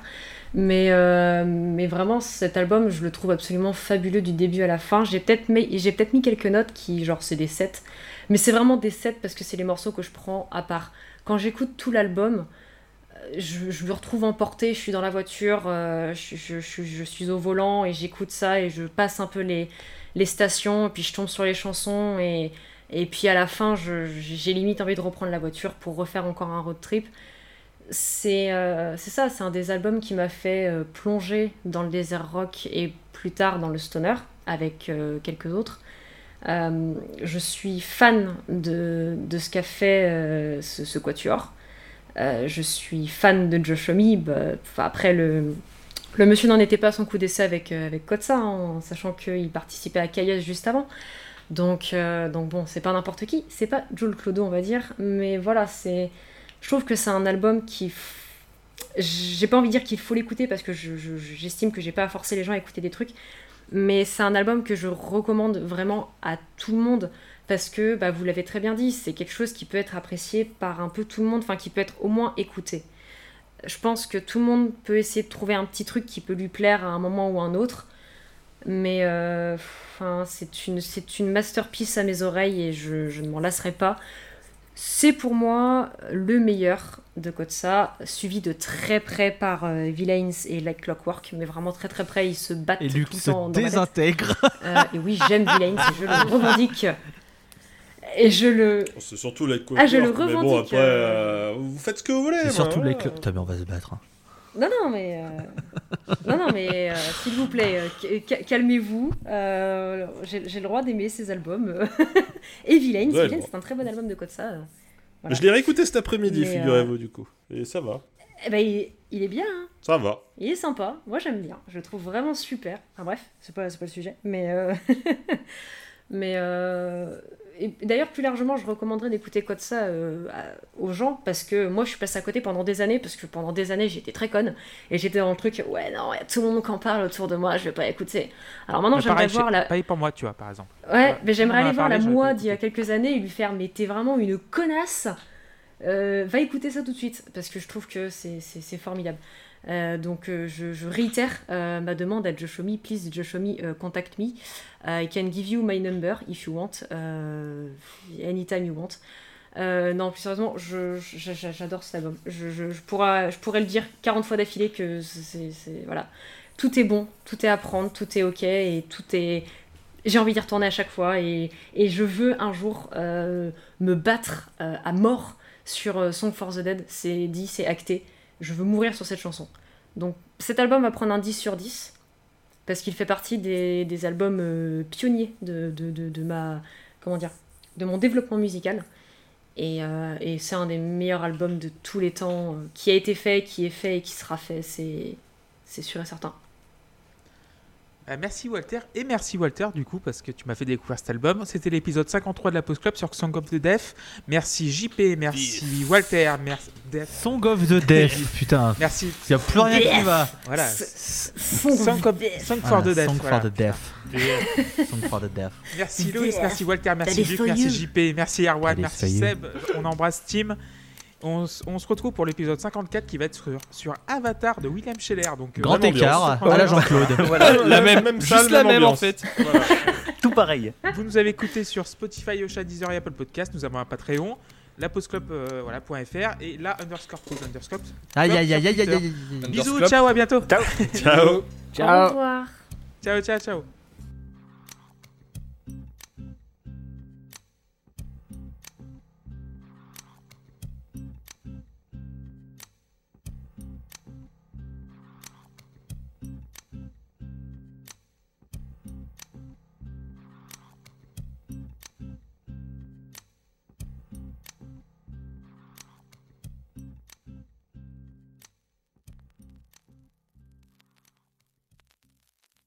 J'ai oublié de faire un bisou à Dre à un moment donné. Oh il va me détester.